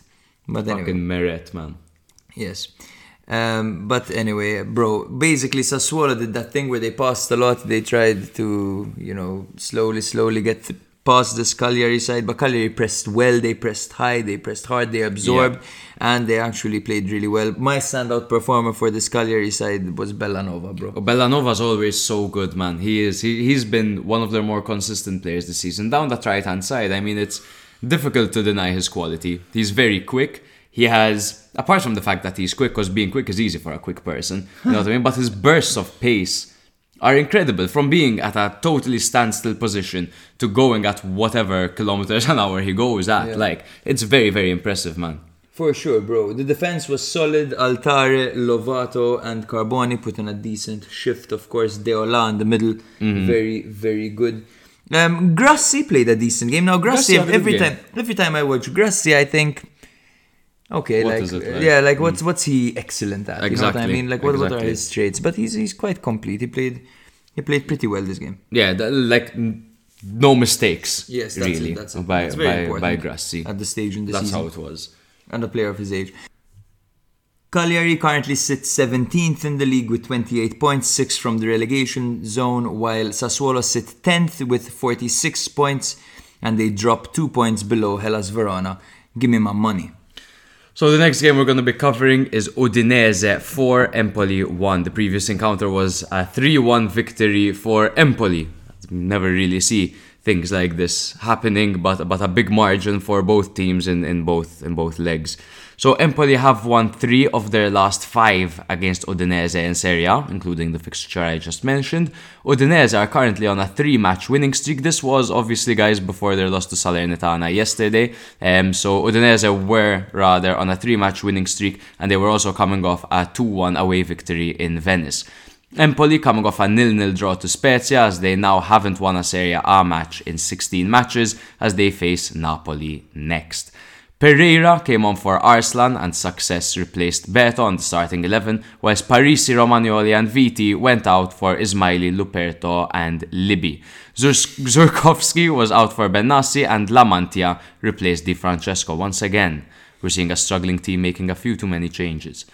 So in the sixth minute, Ismajli put the ball into his own net as he looked to volley Molina's across the safety, but mishit the ball which ended up in the back of his own What an net. own goal, man. What a finish with the outstep. One of the players that came on in this rotation, and maybe it wasn't such a good idea. Well, he, he made a massive mistake in the sixth minute. That was one of the more bizarre goals that you that you'll see, man. when you concede a goal so early on, you really risk the game getting out of hand. It might oh, sound obvious, but the fact that the team has to now focus on attacking leaves so many gaps open. And to be honest, Udinese just exploited them. Like, Yeah, and think about Ismajli as well. His confidence after making a mistake. yeah, in the sixth in the minute. sixth minute, man. At like I know a lot of people would say, oh, 84 to go, they have time.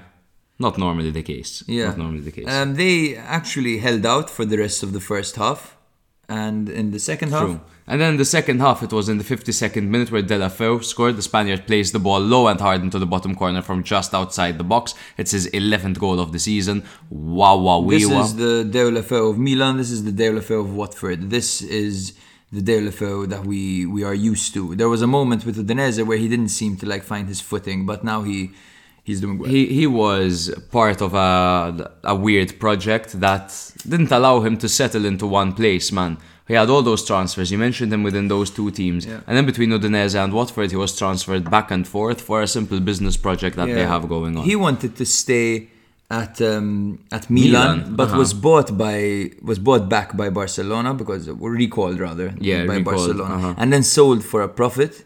And then transferred from Watford to Udinese, who have the same owners. Like, so he really is a victim of like the business side of football. Mm-hmm. Oh, for sure, man, for sure. I would like to see him take a step up. I know he isn't a, a young footballer anymore. Um, how old is he actually? Can fact check this? I remember, bro, when I was a kid, I would be able to tell you how old any footballer is and what number they wear. Hey, nowadays it's a bit more difficult. Hey, He's man. 28 years old. Look at his picture on Who Scored, bro. That's fucking hilarious. is that is that the guy from One Direction? Niall Horan? Niall Horan, yeah, that's Niall Horan, man. Literally. No, at 28, he, he could still make a move up, man. He could go to For sure, fucking Lazio and feature. Maybe Lazio's a bad example because they have two very talented guys down the left and Fiorentina as well, for example. I mean- but go to Milan. He could go to Go Milan. to Milan. You know what I mean? If, if Rebic goes out and we need someone to to um, uh, swap with Leao every now and then, or even play on He the can right. play on the right. He can play on the is very capable of playing on the right. You remember that game against Bologna when, when Milan were down to nine, and Mm. he was playing down the right and he was tearing it up, I'd and like he even assisted the winning goal. Hey man, hey, Pass- aha, Pasalic I remember scored that. I remember that. I would like to know how, how long there's left on his contract because it'd be a, a good pickup for anyone in the league, man. He's a good player, Deulofeu. It's and the fact you can play him out wide, play him as a striker, and he's still got a couple of years I'd left in him as well. a, a year in his contract. I'm, I'm not sure. We'll fact check that. Yeah, we'll fact check it. Um, later on, in the 67th minute, a penalty was awarded to Empoli. Success tripped La Mantia inside the area. In the 68th, Pinamonti step up, stepped up, but he missed the penalty. But there was a retake due to an early entry into the box. Lol. Pinamonti again, like Again, at least fuck. consistency, Yeah. at least. Um, in the 70th minute, though, then two minutes later after all that drama, Pinamonti had to step up again, and he put way too much power on it for Vicario to keep it out. He got to it, he got a touch. It wasn't the, the cleanest of penalties, but obviously it was ending up. This in the back time, of the net. Pinamonti converts. in the 79th I think, minute. sorry, I'm going to interrupt you, but I think we've watched so much football that we can successfully commentate. And bro, okay, I'm going to put it out there. Matthew is the meanest, deadliest commentator in the game. Like Me? you are, you are a lit commentator, bro. Sometimes we play I FIFA, good, and he man. just starts commentating, and it's brilliant. You know what? We'll post something on TikTok. We a- should, we a should, video, we and you commenting over, I it, mean, bro, I mean, commentating over. You it. remember when we were playing? Um, uh, what's that racing game called that we played? Ah, with the Formula? One, yeah, No, they- no, with the girls. Ah, with the girls. ah, ah, micro machines. Micro machines, and I was doing the F1 commentary, going Yeah. around the outside into the chicane, slides into the slipstream. so so good, bro. So how are you keeping up with everything? Like, but yeah, great. experience. I'm an experienced. So we'll- we'll definitely post that. We should, we should. It'll be funny. It'll be funny. Um, in the 79th minute, Pussetto added his name to the score sheet, making it 3 for Udinese. So he finished from a tight angle after some lovely link up play between him and Deulofeu. They had like four passes completed between them. Deulofeu put him clean through, and Pussetto finished no problem. Really clean finish. In the 87th minute again, this is the guy that I, I've mentioned on a few occasions. I picked him up on Fanta in January. I've been hyping this guy. I like him. Samardzic. He scored a fantastic goal in this game, man. He skipped past Bandinelli and Henderson and just fucking let a rocket fly from outside of the area into the back of the net with his lethal left foot, man. This guy is gonna be great. I'm, I'm looking forward to, to seeing his career play out. Now, obviously, a couple of good performances, and I, I can't get carried away here. But every time he comes on, he shows us something. So if he manages to keep that up, 20 years old, uh, 20 only. 20, So man, wow. Definitely want to keep an eye on. Like born in 2002, that this guy. That's fucking nuts. in the 94th minute, there was a penalty check for Empoli, but it didn't come through, and Udinese took full three points, winning 4 1 in the process. So, as we discussed last week, Udinese are the type of team that can demolish you nowadays and they can tear you apart Yeah. and they'll do it in extreme fashion, like in an entertaining way. They have become entertainers, Udinese. Maybe it's the lack of pressure, the fact that they're not getting relegated, they're not fighting for anything. They're playing virtually without any fucking pressure, literally.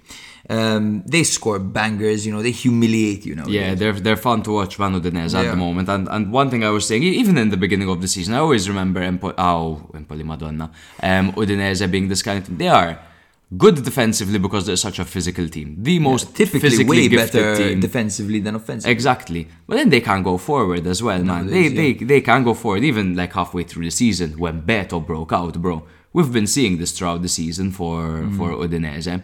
Um, in this game, I, I don't want to hype up Udinese that much. They did just lose to Salernitana as well. You so we did won't- say earlier on, sorry to interrupt you again, I'm horrible.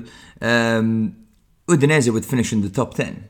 I, early on, early on, I did say top ten. Um, they're they're you know still still a long you, way off. Do you think they're, they're not that far down? They have 39 points and the game in hand over Sassuolo have 46 points. Uh, they're they're pretty yeah they're seven points behind with five games to go. Um, and and they just lost to Salernitana, so it's it's it's difficult for them to do that. But uh-huh, I, I like Udinese. I, I think they're a solid team. They did have a, a rough start, and obviously they had to change of manager as well. Still still with a caretaker in charge. Um, so they're doing well. In this game in particular, bro, Empoli actually were doing a decent job. Like they managed to hang in in the first half. They had 61% possession throughout the game. They had 15 shots, four of them on target. Udinese had 13 shots, but this is obviously where we see them being clinical, having players like Deulofeu in their team. And they had five on target, and four of them were goals. Mm-hmm. So, like, they were lethal, but Empoli showed us a bit of spirit, which was cool Yeah. to see. It's interesting because there's a saying in football that you rest when you're in possession. Uh huh. It's more than a fact than a saying, to be Yeah, honest, yeah. because you control the tempo, you can move it around to the energetic parts of the, Exactly. pitch. You know what Exactly. I mean? Um, it's weird to see someone, a team that's so ahead, allow the other team possession. You know what I mean? It's true. It's true. But but but I guess It they, works. They have they have quite a bit of pace about them with Molina, Deulofeu, Beto and he plays Yeah. as well. Success brings a couple of, uh, brings a bit of pace. Pereyra as well. So they could really catch you on the counter. They could Yeah. really expose you, and I think that's what they did That's- here. yeah, we see their their goals came came quite late. Obviously there was there was the own goal. And then the 52nd, and it was the 70th, and the seven, uh, and the The 79th and, and, and the 87th. 87th. Yeah. So, you know what I mean? They, they managed to absorb the game as much as possible, and, and then they just managed to counter and, and get those goals, man. For sure. I feel like Empoli are really missing Ricci. Since they let him go, they haven't quite been the same. I mean, if you have to see one thing that has changed since Empoli were performing well to now, it was that they lost Ricci. They lost Ricci in January, and they've sucked since January. So that definitely has to be a factor, the fact that Ricci isn't there anymore. For sure, for sure. Um, Samardzic, let's just go over him briefly. He's looked. Uh, how do you think he's looked coming on? I'd like to hear your opinion on on Samardzic. No, he's looked good. A bit rusty, but good. Mm, Like like, like I, not- I, don't- I don't think rusty would be the way to put it. I just, I just don't think he's elegant. You know what I Ah, mean? yeah, he has a bit of a rough. Yeah, there's kind, of, a demeanor. clunkiness to his game, for Yeah. sure. Kind of similar to like these Rebic type players. Exactly, exactly. You know what I Rebic is literally Yeah. a player you could compare Clunky. him to. Um, but but I think he's he's developing nicely. Uh, I'm surprised he doesn't start games, to be honest with you. I'd like to see him start somewhere. I like that it's you, you know they're introducing him slowly. Mm-hmm. That could only lead to good things. Maybe they're being patient, and maybe we'll say thank God for that later on. Mm-hmm. Um, but but ah, I'm excited to see more of him. I just want it to happen like Same at this here. point. Same here.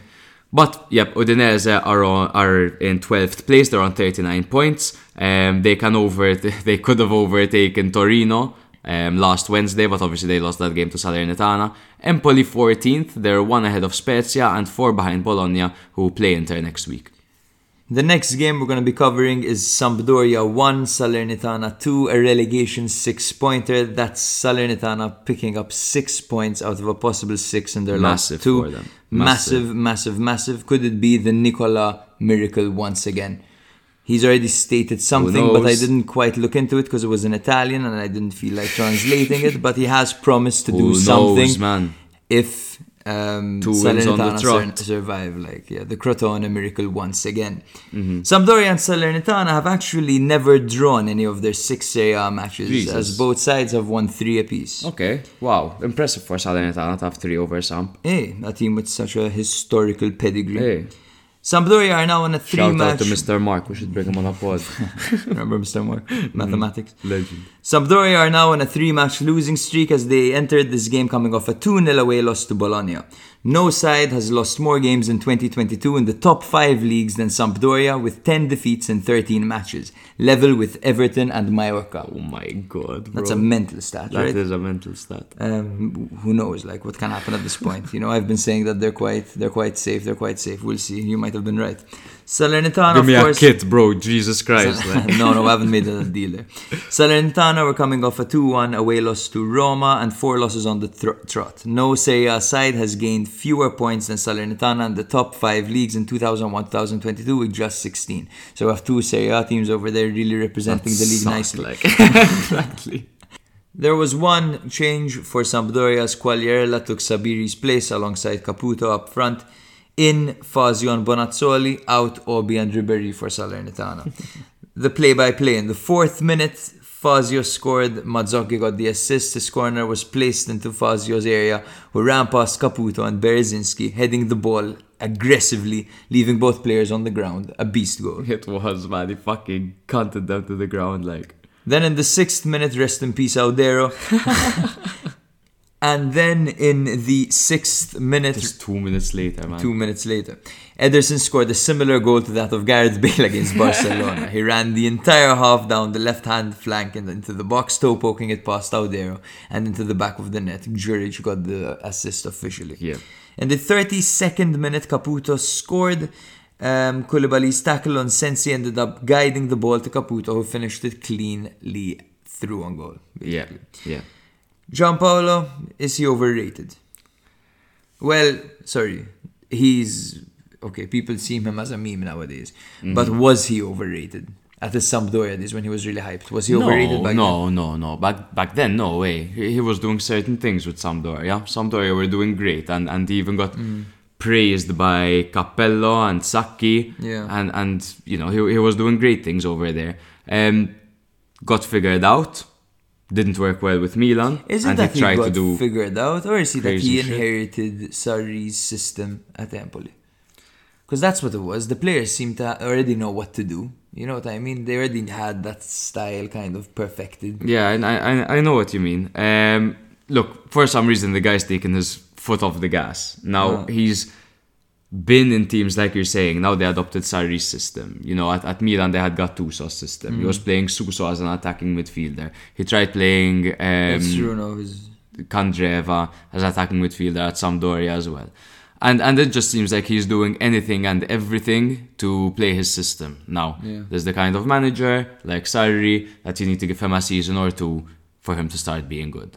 Milan didn't give him time, and now Sampdoria, since they have experience with him, hopefully they give him time. But they are dog shit at the moment. Yeah, and it must be said, bro. This whole Candreva central midfielder experiment is is failing. It was exciting in the Uh-huh. beginning, and but but like he hasn't contrib- contributed in a while. And as a In a winger, he was He was one of the best in bro, the league. one of the best in the league. He was. So a few statistics from the game. Of course, Salernitana had 19 shots and My 52% ball possession. Sampdoria had 9 shots, only 2 of those were on target. Yeah, Salernitana are looking more and more like they could actually be the better side in a game, man. It's true. That's it's true. never something we were really seeing.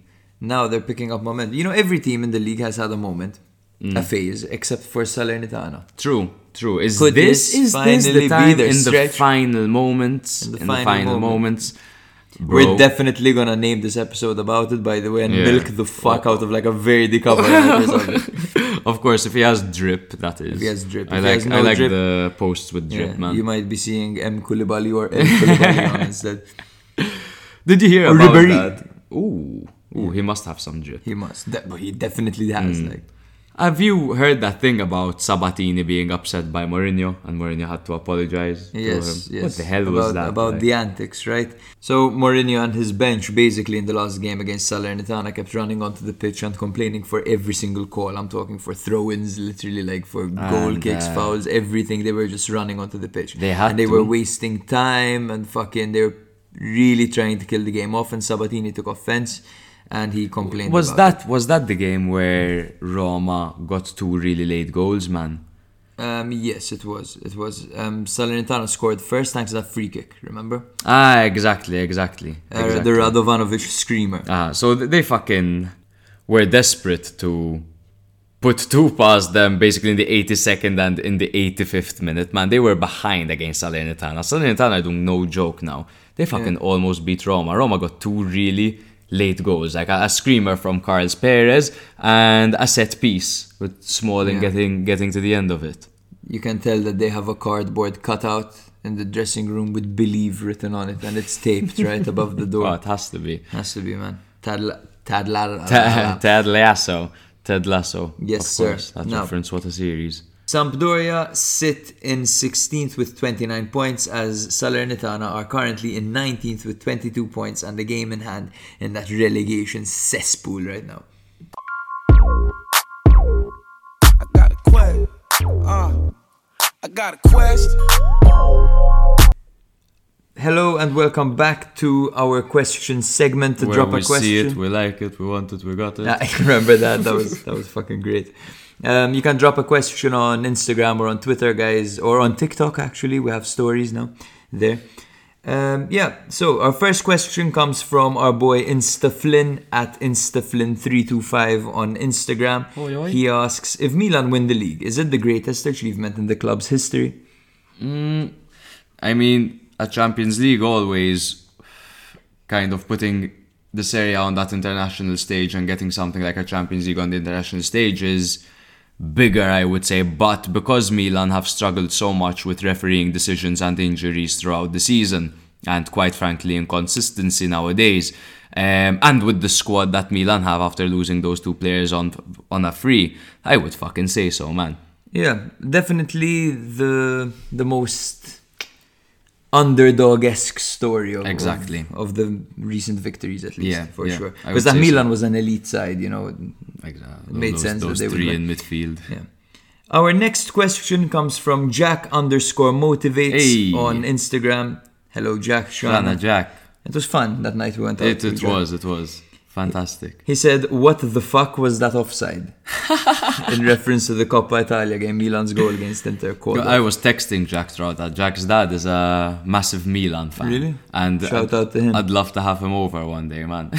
he, he sounds like a legend. sure like. we'll have him on Um, aha, bro. To be honest, this happened to Milan last oh, this season as well against Napoli and I won 0 Yeah. victory Yeah. for Napoli and a one but loss this for was Milan. even more when Pans was ridiculous in my opinion. Yeah, impeding the goalkeeper's view. because Like, he wasn't like he was to the left hand side yeah. of the keeper. And keepers typically, I know that. Like I said this earlier, we shouldn't like base a decision off a reaction. But Handanovic didn't complain once that his sight was Mm. No, impeded. no, no. It, because it, it wasn't, bro.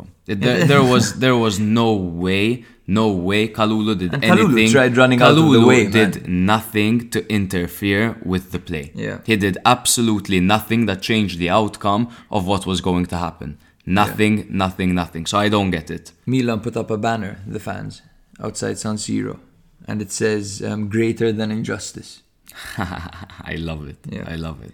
So our next question comes from our boy Gabriel Borge underscore What on. Instagram. Still going, huh? Still Still, going. listening to us. Will Cheers, bro. Pogba return back to Juventus due to him being very close to leaving United? I think it's looking Yes. likelier than ever. Mhm. I think if he doesn't, it'll be PSG because whenever a Yeah. big player is available, PSG are just like, all right, we have the most, so Exactly. we'll we'll get him. Um, but I think he wants a move to Juve, Yeah. and I think Juve would welcome him back with open arms. He probably views it like very romantically, the memory of Mm. him being there, because he was balling out over there. He was Yeah. playing really well. or bro, a new adventure for him at PSG. I'm not so sure. He's French. He'd want to go back to France. He'd want to hang out with all of his friends that dance with him. the celebrations would be very fitting. That'd be they very would be crazy. And then just imagine him alongside Verratti at PSG.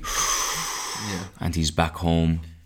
Ah, it might be nice for him, huh? It might be nice for him. But I I don't True. know. I'd probably rather see him at PSG than at Juve. Because that means here, Juve are going to be better. But, but, aha, whatever. whatever They'd have a really best. good midfielder. Yeah, and they don't have that 100%. right now. Imagine Manzakaria. Yeah. Oof. Our next question comes from our boy Steve at SteveC758 on Instagram. It's quite a quite an intricate username, huh, Steve? You It should is, like? It should Steve be- C should be underscore cooler, shouldn't bro. be taken. You know what I mean, or Steve underscore C or something. He asks thoughts on Inter's recent luck with the refs, and he Ah, puts here we um, go. luck in inverted commas. Well, he they, well, it's no question they have been slightly favored. I don't want to be a crybaby about it, but there has been favoritism to at least in comparison to Milan. Inter have been favored heavily. Now there was this thing against Milan, but we've seen it with the game against Torino as well. That penalty on Belotti towards the end.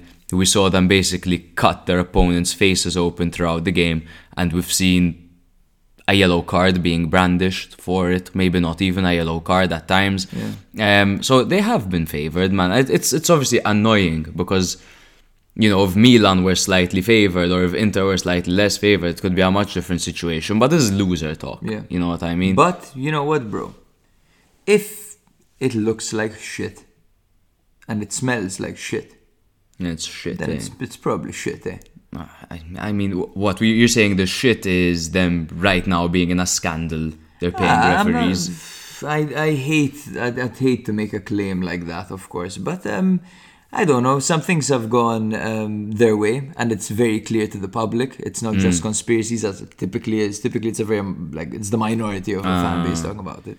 And now we have like professional players, as we discussed, like Rabiot actually saying that. Like when Mm. I can't remember the last time a player screamed for scandals. Like it's you know true. I mean? It's true. It's true. It's true. I, I don't even Like, so remember that publicly. ever happening. Like, and I, I mean, it's it's no question. I'm just I, I'm the kind of guy, bro. as well being being sent to the games. He I was like, "Why you keep? Why do you keep sending us inexperienced referees?" The whole thing of Inter playing before Milan every single schedule. You know what I mean? There- yes, I know exactly what you mean, bro. I know exactly what you mean. I never enjoy being the guy saying, "Ah, yeah, they're probably paying the ref." I'm always that kind of guy. Give them the benefit of the doubt and saying, "Ah, maybe they're a bit lucky this year." You know what I mean?